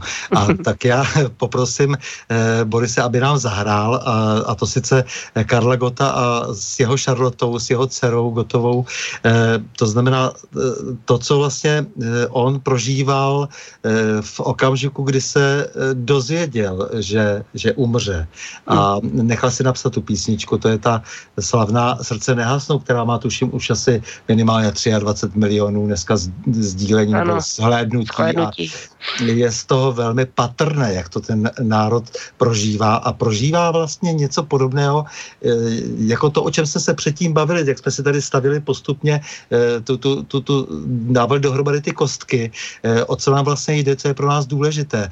A to, že on jako měl potom ten pocit, vlastně vy jste taky říkala, že z duchu toho biblického šťasten ten, kdo má syny v mládí, míněno i dcery samozřejmě, Mm-hmm. Uh, tak eh, on měl pozdě eh, ty děti. A, eh, a, a bylo vidět, že chce ještě něco před, předat, něco ochránit a chtěl něco říct tou písní a vlastně ta píseň je obrovsky spojující, přestože přesně jak jste říkala i vy, já jsem taky, nejsem žádný fanoušek pop music a ten Karel Gott mě provázel také, také jako trošku jako ten hudební šum, neustále jsem ho všude slyšel za, ty, za té normalizace bylo až nepříjemné, že člověk pustil rádio a tam nebylo tam nic jiného, ale zároveň si uvědomuju to obrovskou jeho hodnotu v tom, že oproti všem těm tlachalům, kteří dneska se do něho pustili, oproti tě, všem těm kritikům, eh, on byl ten, kterého ty komunisti potřebovali a škrábali prostě eh,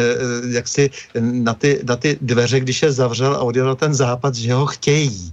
jako a on ten člověk to, eh, on ten člověk vlastně teda to dobře eh, odehrál tu svoji roli, zároveň dal spoustu naděje lidem.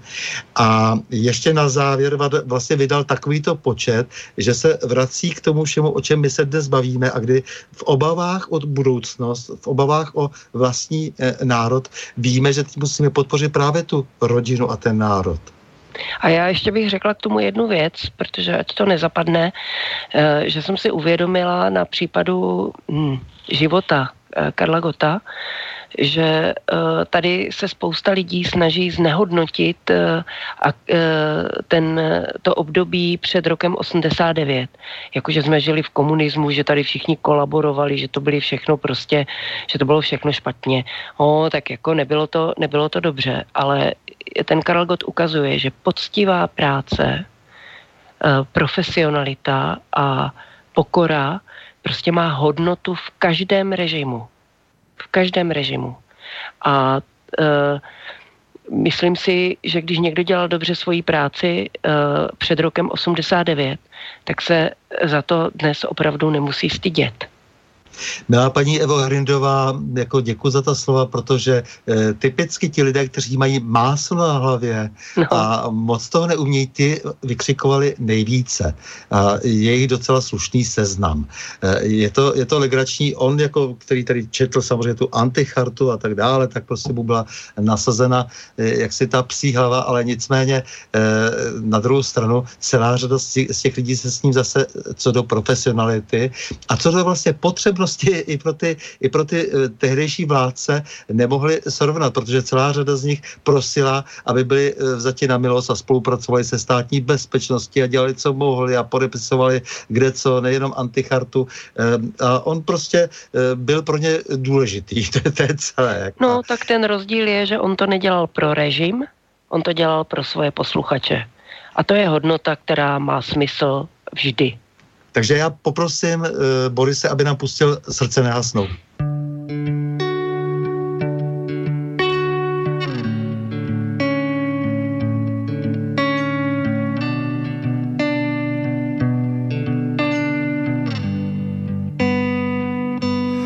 Někdy se ví, co Bůh chystá a že se nedají stihnout všechna místa, ale je to dobrák altruista.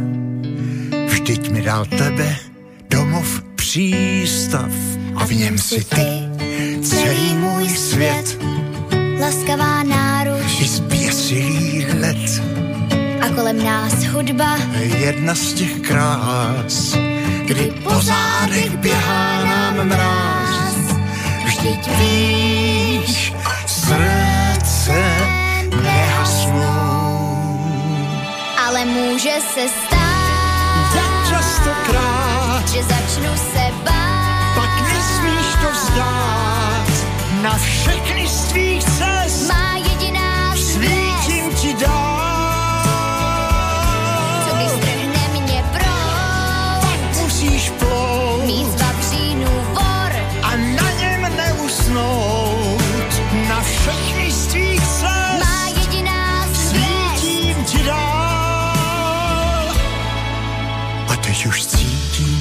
Sprintuje čas.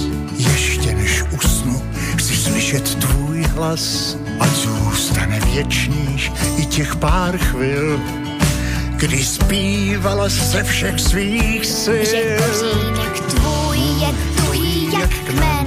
Stromy však dorostou, nezapomeň. Ale v korunách vedou tisíce trás. Konci každé sejdem se zas Vždyť víš, srdce nehasnou. Ale může se stát, tak častokrát, že začnu se bát. Pak nesmíš to vzdát, na všechny strany svých cest Má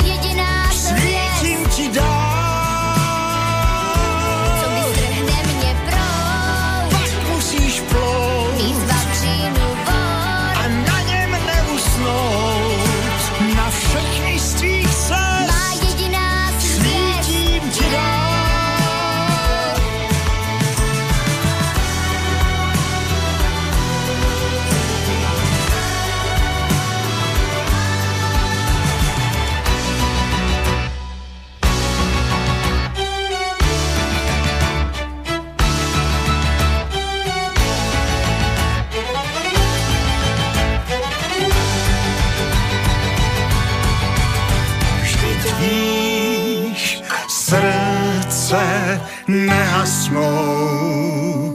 ale může se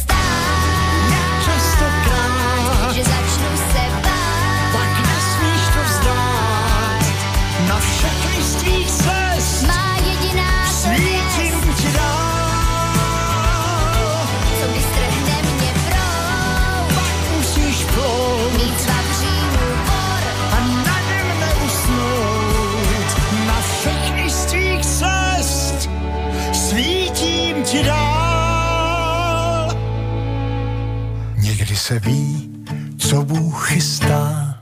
Tak, na pravou změn s Evou Hrindovou, Slobodný vysílač. Paní Evo Hrindová, tak, říkali jsme, že už jsme nějak pochopili, eh, myslím, že jsme se pochopili úplně, co jsou naštvané matky vlastně, co to je eh, za seskupení, za program a tak dále. Eh, Bojují, jsou trochu virtuální, protože bylo vás hodně a teď je vás jakoby málo, ale někde jste, samozřejmě rozmístěný, protože vás bylo 50 tisíc na Facebooku, ale máte nějak tu síť podchycenou? Tak my máme tu skupinu, pak eh, mám, eh, posílám asi 1300 nebo 1500 lidem, posílám pravidelně newsletter s nějakýma informacema. Ale ono samozřejmě, jak se vyvíjí ta doba, tak se vyvíjí i, eh, i, i, i to, jakým způsobem eh, fungujeme nebo funguju. Eh, A mm, neustále prostě se snažíme hledat nějaké nejefektivnější způsoby a dneska je to vlastně to, že já jsem ten mluvčí, eh, že já tím, jak eh, vidím, jak se baví lidi eh, v té skupině, tam se spolu diskutujeme, tak já jsem ten mluvčí toho spolku a mm, je to tak nejjednodušší pro všechny. No.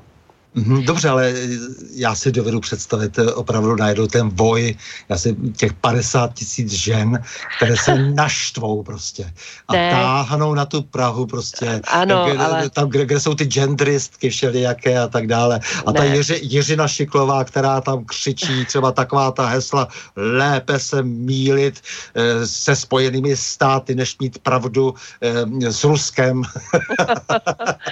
Ne, tak eh, za prvé, jako našimi příznivci eh, byli z velké míry i muži.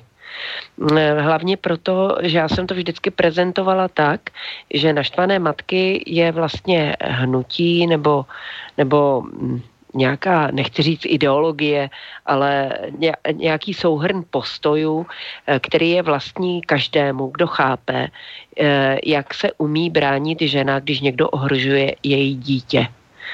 Takže to spíš vyjadřuje ten postoj, jakože chceme chránit ty děti, chceme chránit ty věci, které dělají tu společnost bezpečnou a to samozřejmě na tom se můžou podílet i muži.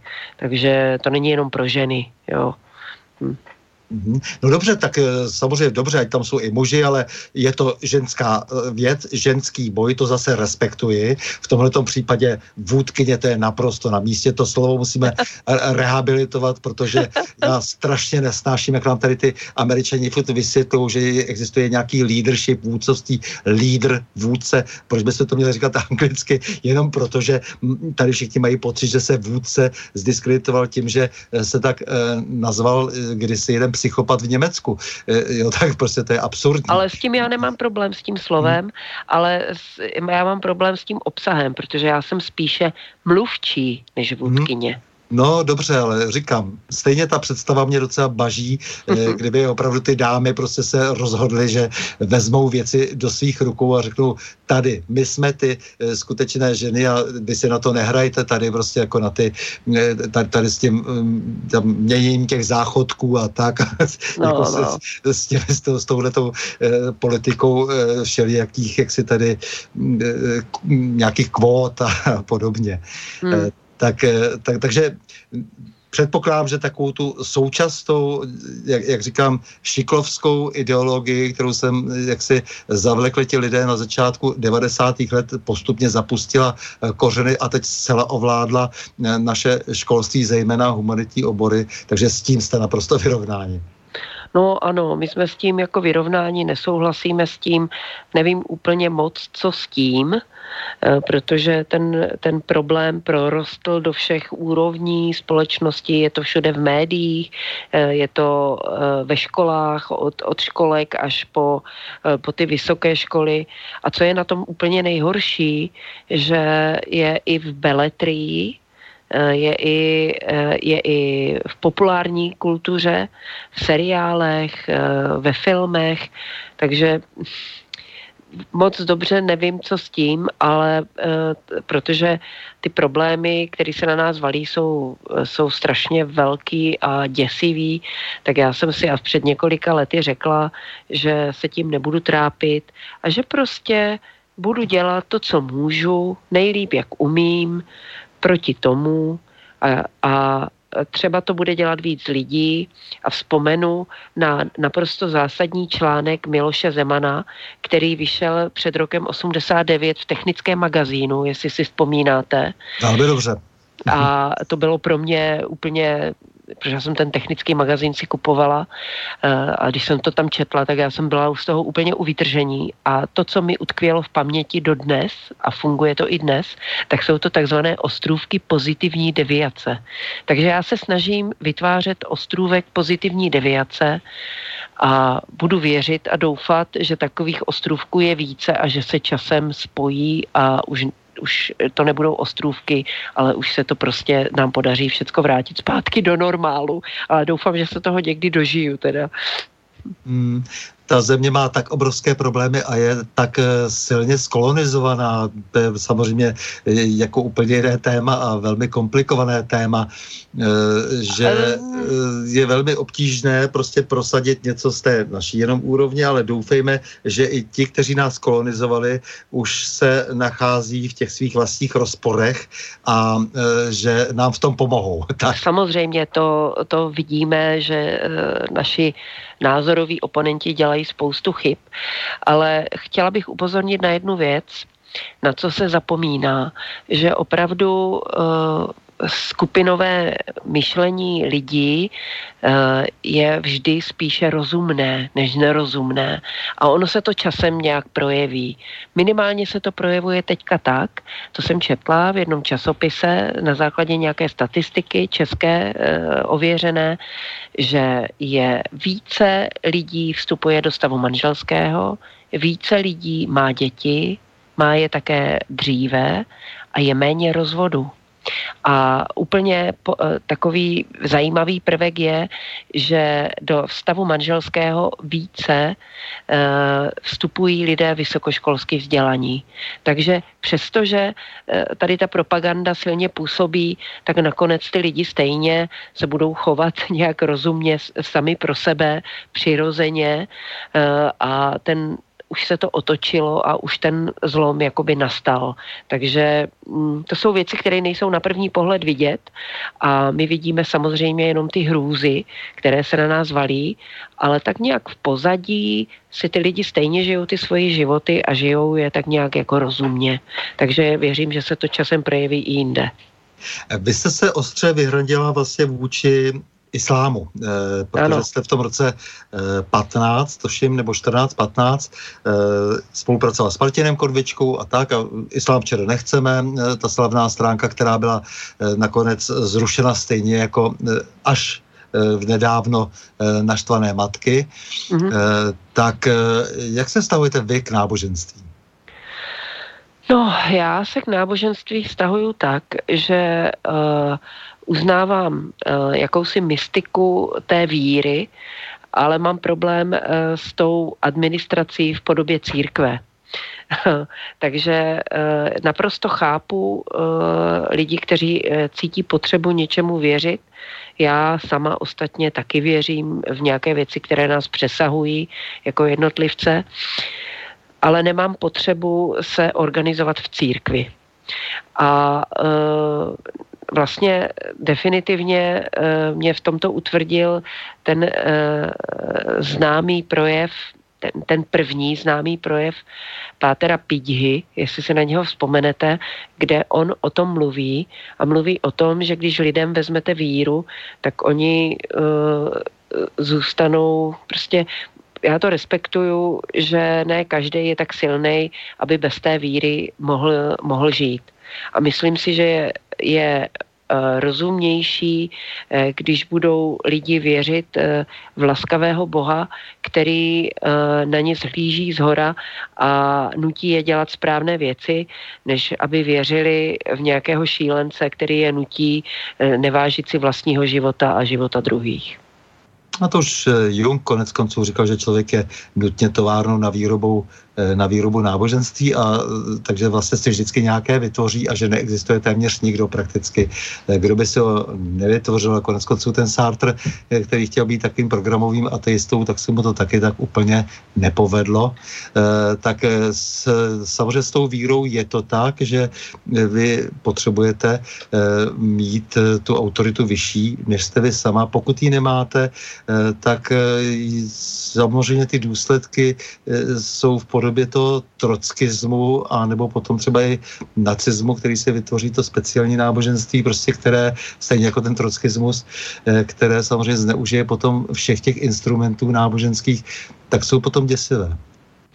No, takže já si myslím, že v dnešní době e, může nahrazovat to náboženství e, třeba vlastenectví nebo víra v ten národ, jo, že to je taky silná víra. E, takže to jsou všechno věci, které by se měly u lidí podporovat a ne je zesměšňovat nebo dokonce zakazovat. Mm-hmm. Takže spíš, ale máte tady nějaký svůj, jakoby, řeknu obrazně, panteon, nebo jako je to tak neurčité, že, že teď jste tam třeba dosadila zrovna to namátku, tedy to vlastenectví? Ne, tak jako eh, já mluvím obecně, já nemluvím o sobě. Já hmm. samozřejmě eh, mám uh, níterně nějaké věci svoje vnitřní, ale pro společnost si myslím, že, že je důležité, aby lidi měli víru, aby měli víru v dobro a aby se v nich ta víra v dobro a v laskavost a v takové věci eh, a víru v sebe sama taky je důležité, aby měli. Aby si věřili, aby dokázali bránit ty svoje hodnoty a proto všechno je ten institut toho, té víry a toho náboženství strašně, strašně důležitý. Ostatně, když si vzpomenete na rok 89, eh, tak eh, já si vzpomínám, že v tu dobu s tou naší slavnou Sametovou eh, se překrývala nebo paralelně běžel, eh, běželo Aneška Česká, že, že ji celebrovali za svatou, nevím, jak se to správně řekne. A kardinál Tomášek, který jel do Vatikánu a pak vedl nějakou mši, to byl hodně silný prvek v té, v té době, kdy se to lámalo. Takže eh, mělo to určitě pozitivní vliv na to, jak lidi přistupovali k těm změnám. Mm-hmm. No samozřejmě, protože tam je, tam je důležité vždycky to, že se naopak, ale ne, jako, tak, jak je důležité si věřit, takže se ale nestanou mírou, e, sami mírou všeho. Protože jakmile ten člověk se stane jako opravdu jenom to, to, jo, jako tím, kdo rozhoduje, co je správné a dobré sám a necítí žádnou jinou odpovědnost, jako nikam, víš, tak to většinou končí tragicky. To je právě ten problém. Je, je to ten rozpor, který se řeší tady už od 16. století. Ale to, třeba jasně, hmm. ale tak jako víra sama v sebe neznamená, že lidi to hodně zaměňují, uh, sebedůvěru s arogancí, hmm. takže tam to, to, to má samozřejmě svoje hranice. A víra sama v sebe znamená, že pevně stojíte na té zemi a, a e, znáte svoje limity, znáte hodnoty, které uznáváte a uh, umíte je taky bránit. To považuji, uh, to, co vidím dneska, když vám nějaký politik řekne, že, že islám je opravdu jako špatně, špatně, špatně, ale že nemůžeme proti tomu nic dělat, tak to jsou slova velmi slabého člověka, který si nevěří. A takový, uh, takový nemůžeme, uh, takové, takové lidi nemůžeme chtít, aby rozhodovali o našich životech. Takže ta víra je nejenom v to, co vás přesahuje, ale taky sama v sebe a, a, a v tu svoji zemi a, a potřebujeme lidi, kteří jsou silní a ti tady tyhle ty věci musí mít jako srovnané a musí mít v pořádku. Hmm. Dobře, no takže plánujete teď něco, že budete s, tou, eh, s tím svým hnutím a vůbec s, s tím, jak se stavíte k životu, eh, něco dělat trošku organizačně? Víte co, řeknu vám to upřímně, úplně to neplánuju, protože eh, lidi jsou momentálně ve strašné deziluzi, aspoň tady v České republice. A nejsou úplně připraveni na to, nebo ochotní se nějak organizovat a něco dělat. Protože tady zažili v roce 2015 velké vzepětí, to bylo opravdu, to jsem nezažila, takové vzepětí občanské společnosti v tom nejlepším slova smyslu. A vlastně skončilo to tak, jak to skončilo. A uh, Eh, jsou lidi z toho jako frustrovaní a spousta těch témat, který vlastně jsme by tenkrát vnášeli do toho veřejného prostoru, se do, do toho mainstreamu dostalo a teď si myslím, že je taková doba, kdy se musí předvést ti politici.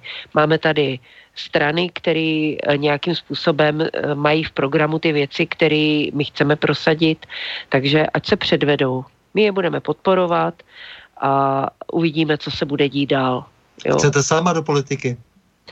Uh, myslela jsem si, že je to potřeba, ale dneska už si to nemyslím, protože uh, je potřeba Uh, protože politické projekty vznikají, zanikají, může se cokoliv stát ale my tady potřebujeme mít nějakou skupinu lidí, kteří tu situaci budou monitorovat, budou ji komentovat, budou ji vysvětlovat a budou vlastně těm lidem pomáhat se eh, v, té šílené době eh, orientovat. Ne, nemyslím si, že bych, že, by, že bych byla taková pomocnice, ale snažím se eh, nezaujatě ty věci komentovat a když jsem byla v bloku proti islámu, tak jsem to cítila, že to není nezaujaté, to mé komentování, protože jsem samozřejmě chtěla podporovat ten projekt, na kterém se podílím. Takže dneska už jsem se rozhodla, že politika není pro mě. Eh, já chci prostě roz, eh, diskutovat, rozvíjet ty debaty, upozorňovat na věci, které jsou podle mě důležité a využívat toho daru, který jsem dostala, eh, schopnost zjednodušovat ty věci a vysvětlovat je lidem tak, aby je chápali. Hmm, dobře, takže vy se hlavně budete teď zaobírat asi svobodou slova, že jo? Říkáte, že to je vlastně vaše hlavní téma, téma číslo jedna. Uh, které téma jste říkal? Svoboda slova. Ano, svoboda slova, ale to je jenom nástroj a samozřejmě, uh, samozřejmě ty témata, které potřebují, aby ta svoboda slova tady byla.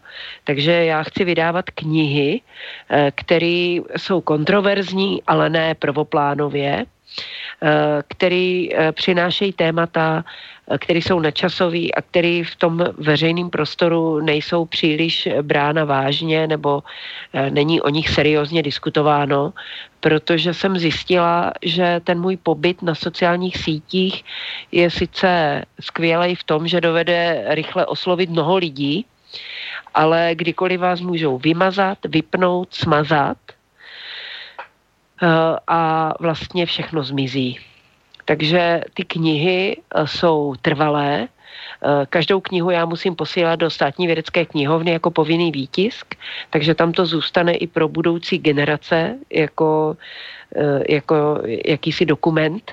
Takže já jsem se rozhodla jít tady tou cestou těch knih, protože je to nejsvobodnější médium dneska nikdo vám do toho nekecá, můžete opravdu vydávat, co chcete, pokud neporušujete stávající zákony. Neexistují na to žádné nástroje, jak by vám mohli zabránit vydat nějakou knihu. Zatím, a, a takže, ale je to taky nejkomplikovanější způsob, protože je to drahé, je to drahé a je to pracné. No, ale... přesně. A dopad není takový samozřejmě jako, jako té není, no. elektronické komunikaci, protože lidi přestali číst, čtou jenom krátké věci, e, dokonce nejsou schopni číst rozhovory, které jsou delší než tři stránky. Víte co, já jsem postižená tím marketingem, kterým a tím PRem, eh, já se pohybuju ve světě komerčním a píšu reklamní texty. A já musím teda ale říct, že spousta věcí, které eh, lidi třeba nechtějí číst, jsou prostě eh, v takové podobě, že ty lidi nudí že eh, nejsou dostatečně jasné, nebo ta forma je příliš složitá. Takže eh, já to považuji i za svoji misi, abych složité věci dokázala lidem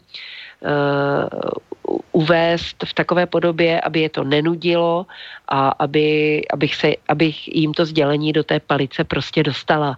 A měla jsem štěstí, že vlastně spolupracuji s Petrem Hamplem, který se na to dívá uh, podobně a jeho kniha Prolomení hradeb je napsána tak, že ji může pochopit úplně každý i ten, kdo nečte po, po nocích filozofické traktáty, tak uh, bych řekla, že se i účet by této knihy bude bavit mm, uh, a hlavně bude chápat. Uh, Petr se snaží ty věci podávat velmi jednoduše právě proto, že chce psát pro lidi a nechce si dokazovat, jak on je strašně chytrý a inteligentní.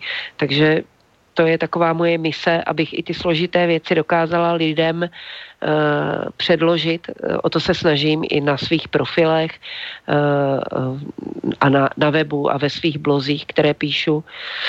Myslím si, že je to důležité, protože mm, hodně lidí na to zapomíná a dobrovolně se staví do jakési pozice dizidenta, protože my de facto dizidenti jsme, Jo, že uh, vlastně nám uh, musíme hledat různé alternativní kanály a různé alternativní metody, jak uh, tu komunikaci dostat mezi lidi. Ale já to nechci dělat jako dizident já nechci eh, spoléhat na to, že si ty lidi mě najdou, protože eh, jsem prostě z těch zakázaných naštvaných matek.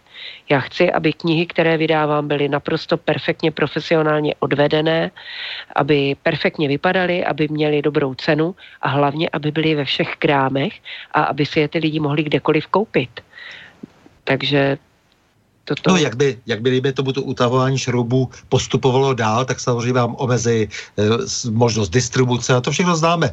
Tady přece bylo ministerstvo informací e, po e, převratu e, v roce 48 a to postupně vytvořilo takovou situaci, že jste si nemohla vydat knížku, jakou no, jste chtěla. Ano, ale teď momentálně jsme v situaci, že musíme využívat všech slabin toho stávajícího režimu, a jedna z těch slabin toho režimu je, že se nechce přiznat k tomu, že dělá cenzuru. Takže proto je ta volnost v tom vydávání těch knížek docela jako velká, i když samozřejmě zaregistrovala jsem, že uh, na Slovensku uh, pana, myslím, že se jmenuje Rostas, který vydává časopis Zem a Vek, že s ním je teďka nějaký soudní spor, jo, ale tam si myslím, že tam on stoupil na, takovou, na takový tenký let, tenkou hranici, eh, že, že tam mohli použít nějaké, nějaké právní předpisy, které platí i u nás, jakože nemůžete schvalovat nějaké uh, prostě musíme v tom umět bruslit, musíme v tom umět chodit a uh, nedá, nedávat uh, za, nedávat trumfy do ruky naší názorové protistraně, ale naopak využívat těch jejich slabin eh, a o to já se snažím. Mm-hmm, výborně. Takže budete se věnovat vydavatelské činnosti, eh, prezentovat své názory i nadále, třeba ano. i na velkou politiku, malou politiku, ano. protože jedna věc je to, co jsme si tady říkali, to znamená ty priority, dejme tomu hodnotové, dneska se šermuje všelijak hodnotama a my jsme si to snad trošku ujasnili, o které nám aspoň eh, v zásadě jde, tedy eh, aspoň o některé. No a eh, takže máte taky samozřejmě nějaký názor na to, eh, co jsme tady my, Česká republika ve střední Evropě, co bychom asi měli dělat, jaké bychom měli mít vztahy. Jo, nás to v tomhle pořadu taky vždycky zajímá, eh, jak eh, se vztahujete k té velké politice, protože my jsme na geopolitice hodně závislí. Eh, ano. A do budoucna budeme ještě, nebo teď už jsme, vel, bude, jsme ještě závislejší, než jsme kdy byli. Vždycky to tak bylo, u všech převratů to bylo stejné a teď tedy velmi silně, protože to kivadlo se překývlo na tu druhou stranu a teď se něco děje v celé Evropě, dejme tomu, že tady je něco, co můžeme označit opravdu za to eh, konzervativně nacionální hnutí eh, různých odstínů, různých poloh, eh, levo, pravo, není to tak jednoznačně definovatelné. Jakou roli teď ta Česká republika by měla třeba hrát ve střední Evropě podle vás? Tak já si myslím, že eh, Česká republika by měla hrát největší roli v tom, že se bude starat primárně hlavně sama o sebe. To znamená, že měli bychom pojmenovat problémy, které nás ohrožují a měli bychom se podle toho chovat.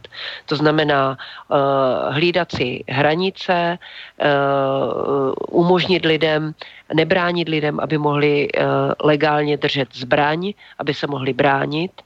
Uh, tvrdě postihovat nelegální migraci, eh, nedovolit, eh, nedovolit eh, takto takovým migrantům, kteří jsou u nás nelegálně, aby u nás mohli přebývat a my jsme je museli živit.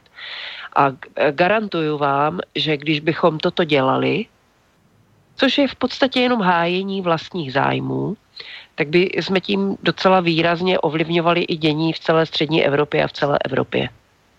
Mhm, to mm, asi nestačí, takže ještě máte nějaký další program eh, pro Českou republiku, co by ještě měla dál dělat? Jedna věc je, ano, teď to jsou nějaká vnější, jedno z mnohých vnějších ohrožení, eh, že je tady nějaká řízená migrace.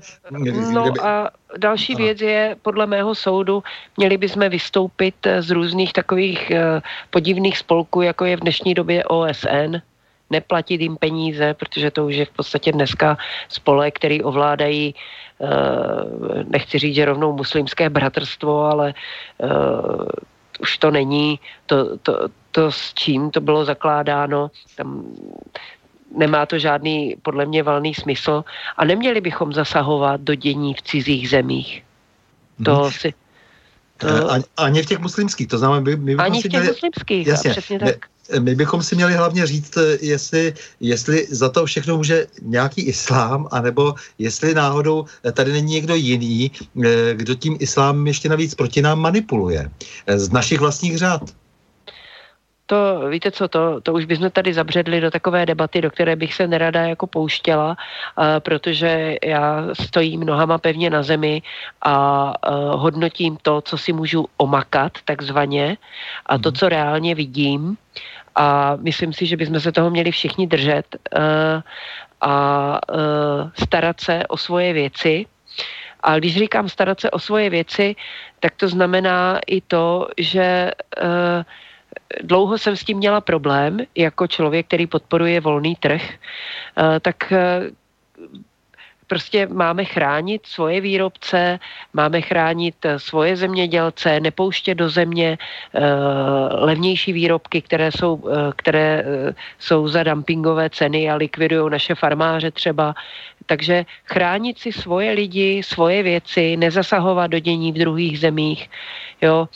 Eh, a to si myslím, že jako vypadá jako, že je to hodně málo, ale podle mě to je hodně a hodně věcí by se zlepšilo a změnilo jako k lepšímu. No, tak my jsme součástí třeba Evropské unie a nemohu se zeptat, protože jste hovořili jenom o OSN, nemohu hmm. se zeptat na Evropskou unii, protože eh, tam, se, tam přece se rozhoduje o nějakých migračních kvótech, kvótách, eh, tam eh, se no. konec konců rozhoduje o tom, co se kdysi jak si vymyslel v roce 94 v Barceloně a zahájil se jakýsi barcelonský proces, který vedl potom koné řízené migraci, kde prokazatelně to jsou, to jsou věci, které si nevymýšlí. Eh, Jasně. Jsou, ty, jsou ty věci financovány a tak dále. Tak samozřejmě Evropská unie je absolutně extrémně přebyrokratizovaný spolek, mm-hmm. kde eh, samozřejmě ta byrokracie už požírá samu sebe a už je tak vzdálená zdravému rozumu, že už, už, už to musí vidět každý. A samozřejmě, že ideální by bylo tam nebýt. Uh, otázka je, jak to provést. Uh, a mluvila jsem o tom teďka nedávno někde, že uh, mně přijde rychlejší a jednodušší prostě přestat poslouchat ty nesmyslné regulace a směrnice, které se na nás valí a prostě je neschvalovat v našem národním parlamentu a ono se to nějak jako uh, vystříbří. Protože představa, že bychom měli tak komplikovaně z té Evropské unie vystupovat, jak to teďka dělá, dělá Británie, to, to tak stravuje energii těch lidí, mně přijde daleko jednodušší prostě zrušit některé ty směrnice, které komplikují život místním lidem. A hotovo jako. Ať se s tím Evropská unie vypořádá, jak chce, budou se s náma soudit, budou nás, já nevím, eh, eh, na nás apelovat a možná nás vyloučí sami a bude to vyřešené. Takže takže já bych začala tím, že bych, eh, že bych neřešila nějaké složité administrativní procedury a prostě bych, kdyby jsme měli odvážné poslance, tak by prostě ty blbosti, které se tam na ně valí vůbec, vzpomeňte si na slavno, slavný, slavnou směrnici GDPR, GDPR, nebo jak tak se to řekne anglicky. Úplně totální nesmysl, kterýmu nikdo nerozuměl. Naši idioti, že to tak musím říct, to schválili. Eh, spousta firm si na tom eh, namastilo kapsu a je to absolutně k ničemu. K ničemu. Takže proč takové věci jako eh, schvalujeme, hlasujeme, ještě do toho vrážíme peníze?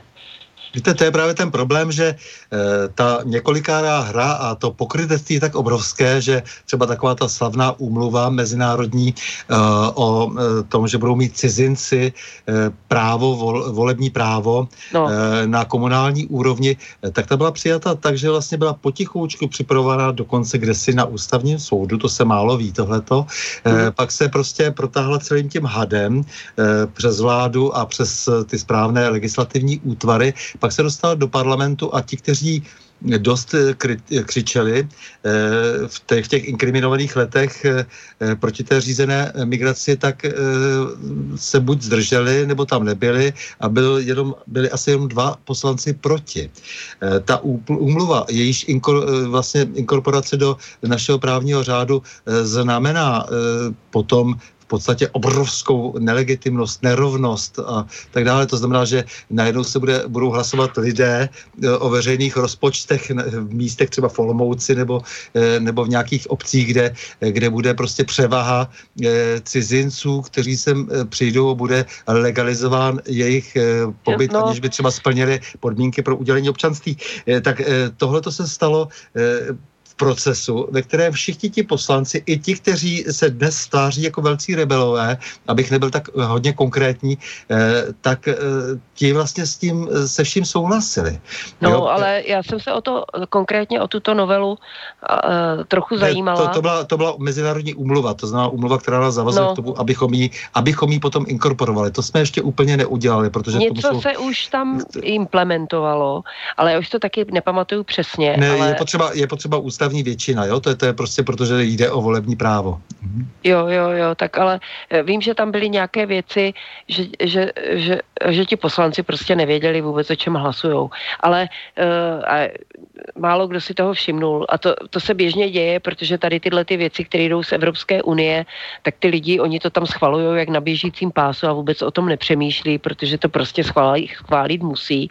A v konečném důsledku Česká republika je papeštější než papež a všechno eh, schválí, co jí přijde, což úplně není běžné v jiných zemích. Ale já bych, aby jsme se tady nebavili tak konkrétně a poslouchají nás asi i slovenští posluchači, tak bych to trošku víc jako zobecnila, že vlastně, uh, že vlastně důležité je uh, vždy chodit ke každým volbám.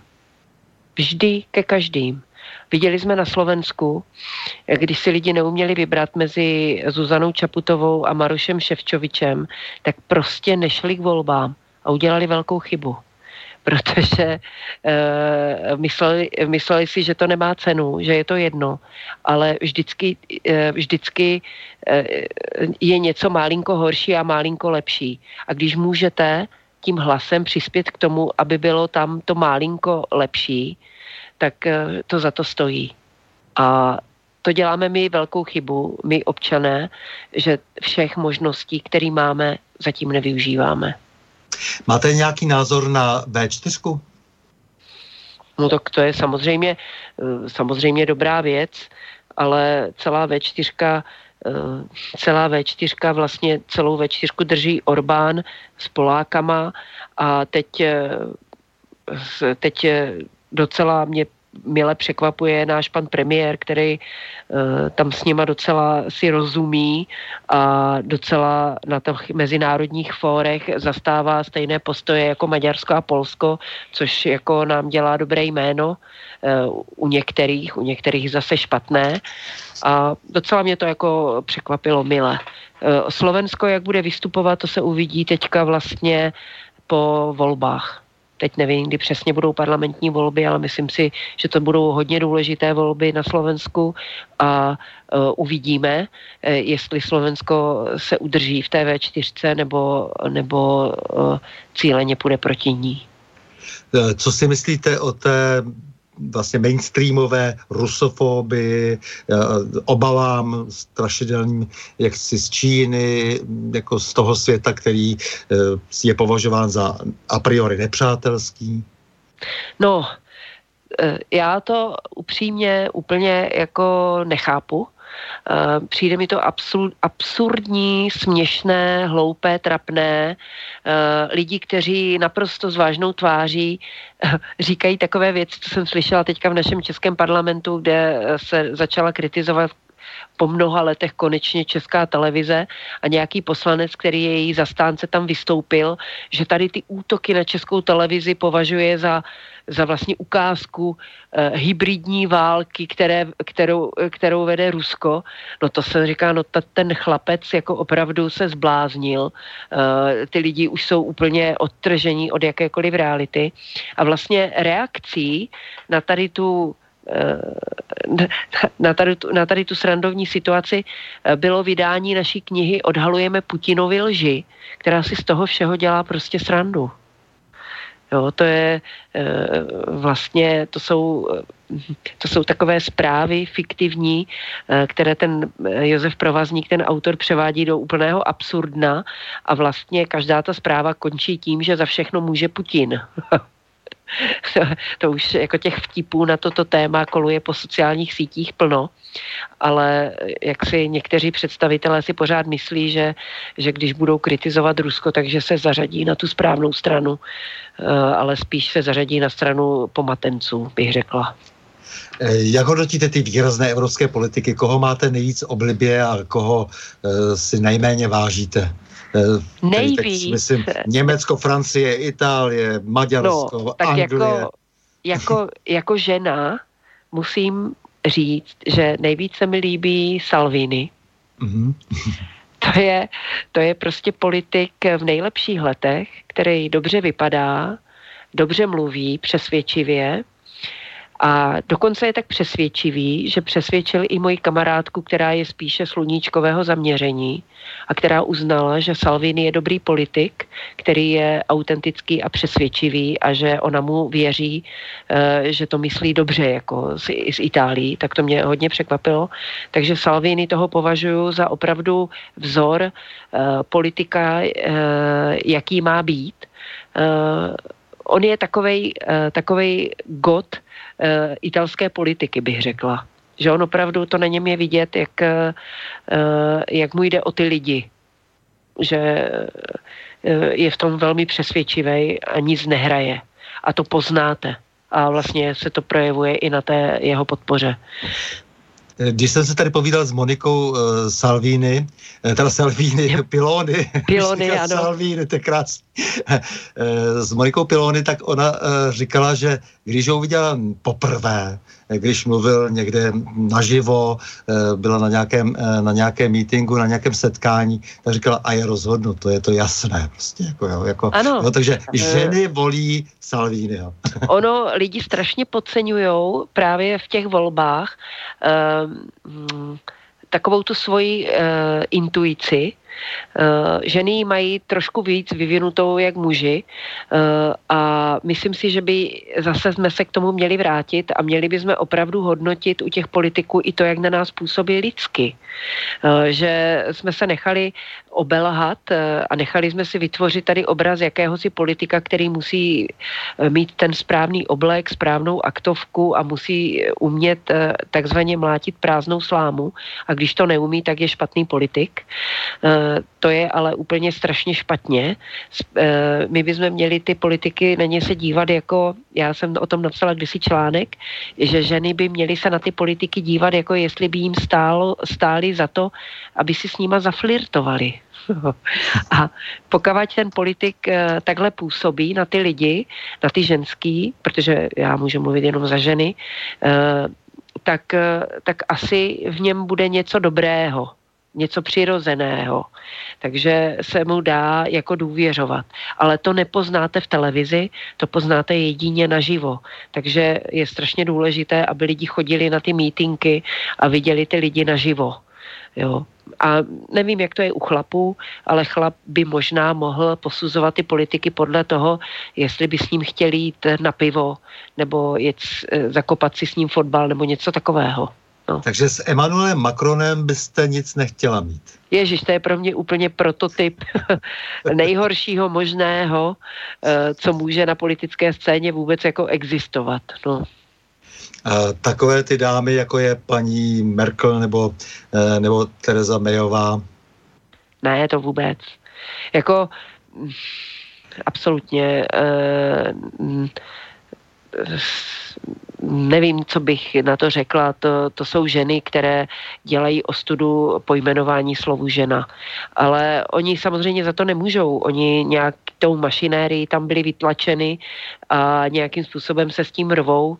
Ale s, možná to ještě máme na webu Naštvaných matek e, v, v sekci video, tak tam máme takové dvouminutové video, eh, jak se měnila rétorika Angely Merkelové eh, v průběhu asi dvou let, eh, kdy ona hřímala, že multikulturalismus je špatně, že to nefunguje a pak, pak hřímala, že my všechny ty migranty přijmeme a my to dokážeme. A to je od, obrat o 180 stupňů. Stejně tak Tereza Mayová, která stačilo jí sledovat, jak natočila nějakou, nějaký pozdrav uh, muslimům uh, k nějakému svátku, ne, myslím, že k ramadánu nebo k něčemu takovému, a natočila ho se šátkem na hlavě a tvářila se u toho, že, že tak strašně podřízeně, že jsem si říkala, jestli to má zapotřebí, no, ale asi jo, no. No a Viktor Orbán? Tak Viktor Orbán, to je samozřejmě uh, držák takzvaný, uh, který uh, má mnoho dcer a mnoho vnoučat a podle toho se taky chová a to znamená, že se chová normálně a rozumně, tak jak by se každý politik chovat měl. To je nádherný, že to vlastně hodnotíte opravdu jako žena a že si tady nemusíme hrát na nějakou politickou korektnost. To se mi hrozně líbí a byl bych rád, aby jsme se k tomu všichni vrátili. Vlastně, no, přesně, jak jste říkala i vy. Jo, takže pokud jako budete propagovat jako ten ženský pohled eh, i na politiku konec konců, ale opravdu ženský pohled a ne si hrát na to, že jsme, eh, že jsme androidi nebo co, tak no. to, to je strašně fajn, protože já mám pocit, že na to všichni čekají. Jo, že, že v, té, že v té, těch masmediálních kampaních, že, že už jsou z toho lidi vlastně strašně unavený, jako že i ty, že i ty ženy, i, i ty, které si myslí, že si to ještě nemyslí, tak si to jednoho nebudou myslet a budou si vážit toho, že to pro ně děláte. No ale víte co, ale proto já to uh, si myslím, že proto jsem tak jako nebezpečná, jo, pro ten mainstream, proto mě tak, protože uh, samozřejmě, uh, když se bavím s Petrem Hamplem nebo s Martinem Konvičkou, tak opravdu ty ústrky, které se dějí mně několikanásobně, jaksi jsou horší než to, co mají oni. A já si myslím, že to je právě proto, že uh, že se snažím mluvit tak jako přirozeně a obyčejně a apelovat na ty jednoduché věci a uh, lidi na to docela slyší a tak není možné, aby někdo takový, jako jsem já, uh, měl prostor oslovovat více lidí. No, takže to máte, mám zrušený blog na iDnesu, mám už dneska zrušených šest facebookových stránek, nejenom tu jednu. Vždycky jsem vybudovala novou stránku, a ten, kdo eh, tomu rozumí, tak ví, kolik je zatím práce a pak mi ji Facebook vždycky zruší.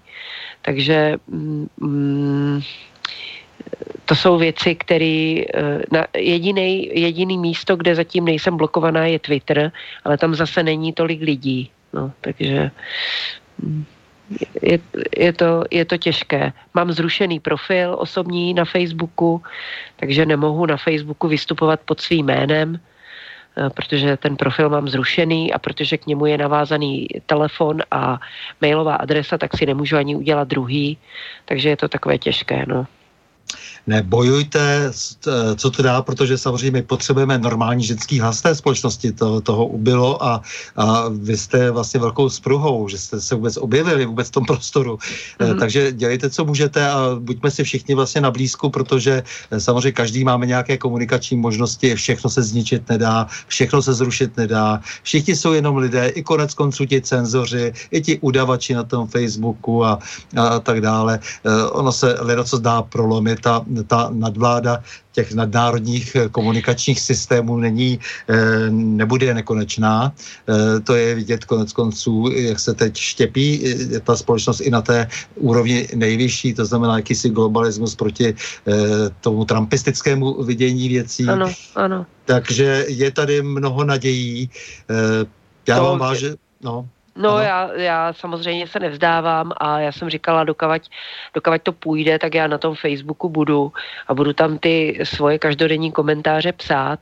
A uh, mám tam i stránku nakladatelství naštvané matky, tam kupuju reklamu, uh, propaguju ty věci, hodně tam mám příspěvky o svobodě slova a podobně, takže musíme tam být. Nemůžeme. Teď někdo, eh, někdo psal nějaký mail, že pojďme se už na to vykašlat, vykašleme se na ten Facebook. No nemůžeme to udělat. Nemůžeme opustit YouTube, nemůžeme opustit Facebook, nemůžeme opustit Twitter, protože to přesně totiž oni chtějí aby my a, jsme se tak znechutili a odešli sami. A to jsme si říkali přesně minulý čtvrtek tady s Borisem Koroněm, který nás teď pečlivě poslouchá, protože eh, Facebook eh, eh, slobodného vysílače byl také omezen. Ano, viděla jsem, viděla jsem. Do 25. je tam nějaký problém, ale nicméně, že to nevzdáme. Nikdo to nevzdáme. Musíme bojovat dál, musíme o sobě vidět, protože konec konců ti lidé, kteří dnes stojí v jakési, dejme tomu, opozici vůči tomu eh, stávajícímu mainstreamovému eh, a vnucenému eh, vidění věcí, tak jsou zase naléhavější, jsou v tomto ohledu silnější. Takže buďme, buďme i nadále takhle silní a buďme pospojovaní a ono to nebude věčné. Já vám, vážená paní Evo, moc děkuji za rozhovor a za takovéto poctivé ženství té politice, ať už stranické či nestranické, za to normální člověčenství, protože vy propo, propagujete zanikající svět a my se držíme toho zanikajícího světa, nechceme ho nechat úplně zaniknout a doufám, že ho také, také nenecháme zaniknout. Za tu podporu vlastně trvalé udržitelnosti neúchylnosti vám děkuji. Jo, těch, díky za pozvání. Mhm. Mějte se moc hezky. S vámi, milí posluchači, se také loučím a to s přáním mějme se rádi, buďme svobodní, zpříjmení, nevěšme hlavu. Stojíme při svých bližních i národech, nepřátel se nelekejme a na množství nehleďme. Pořadu na Prahu změn se uslyšíme opět za týden, pondělí 28. října v obvyklých 20 hodin a 30 minut, tedy naslyšenou a do počutia.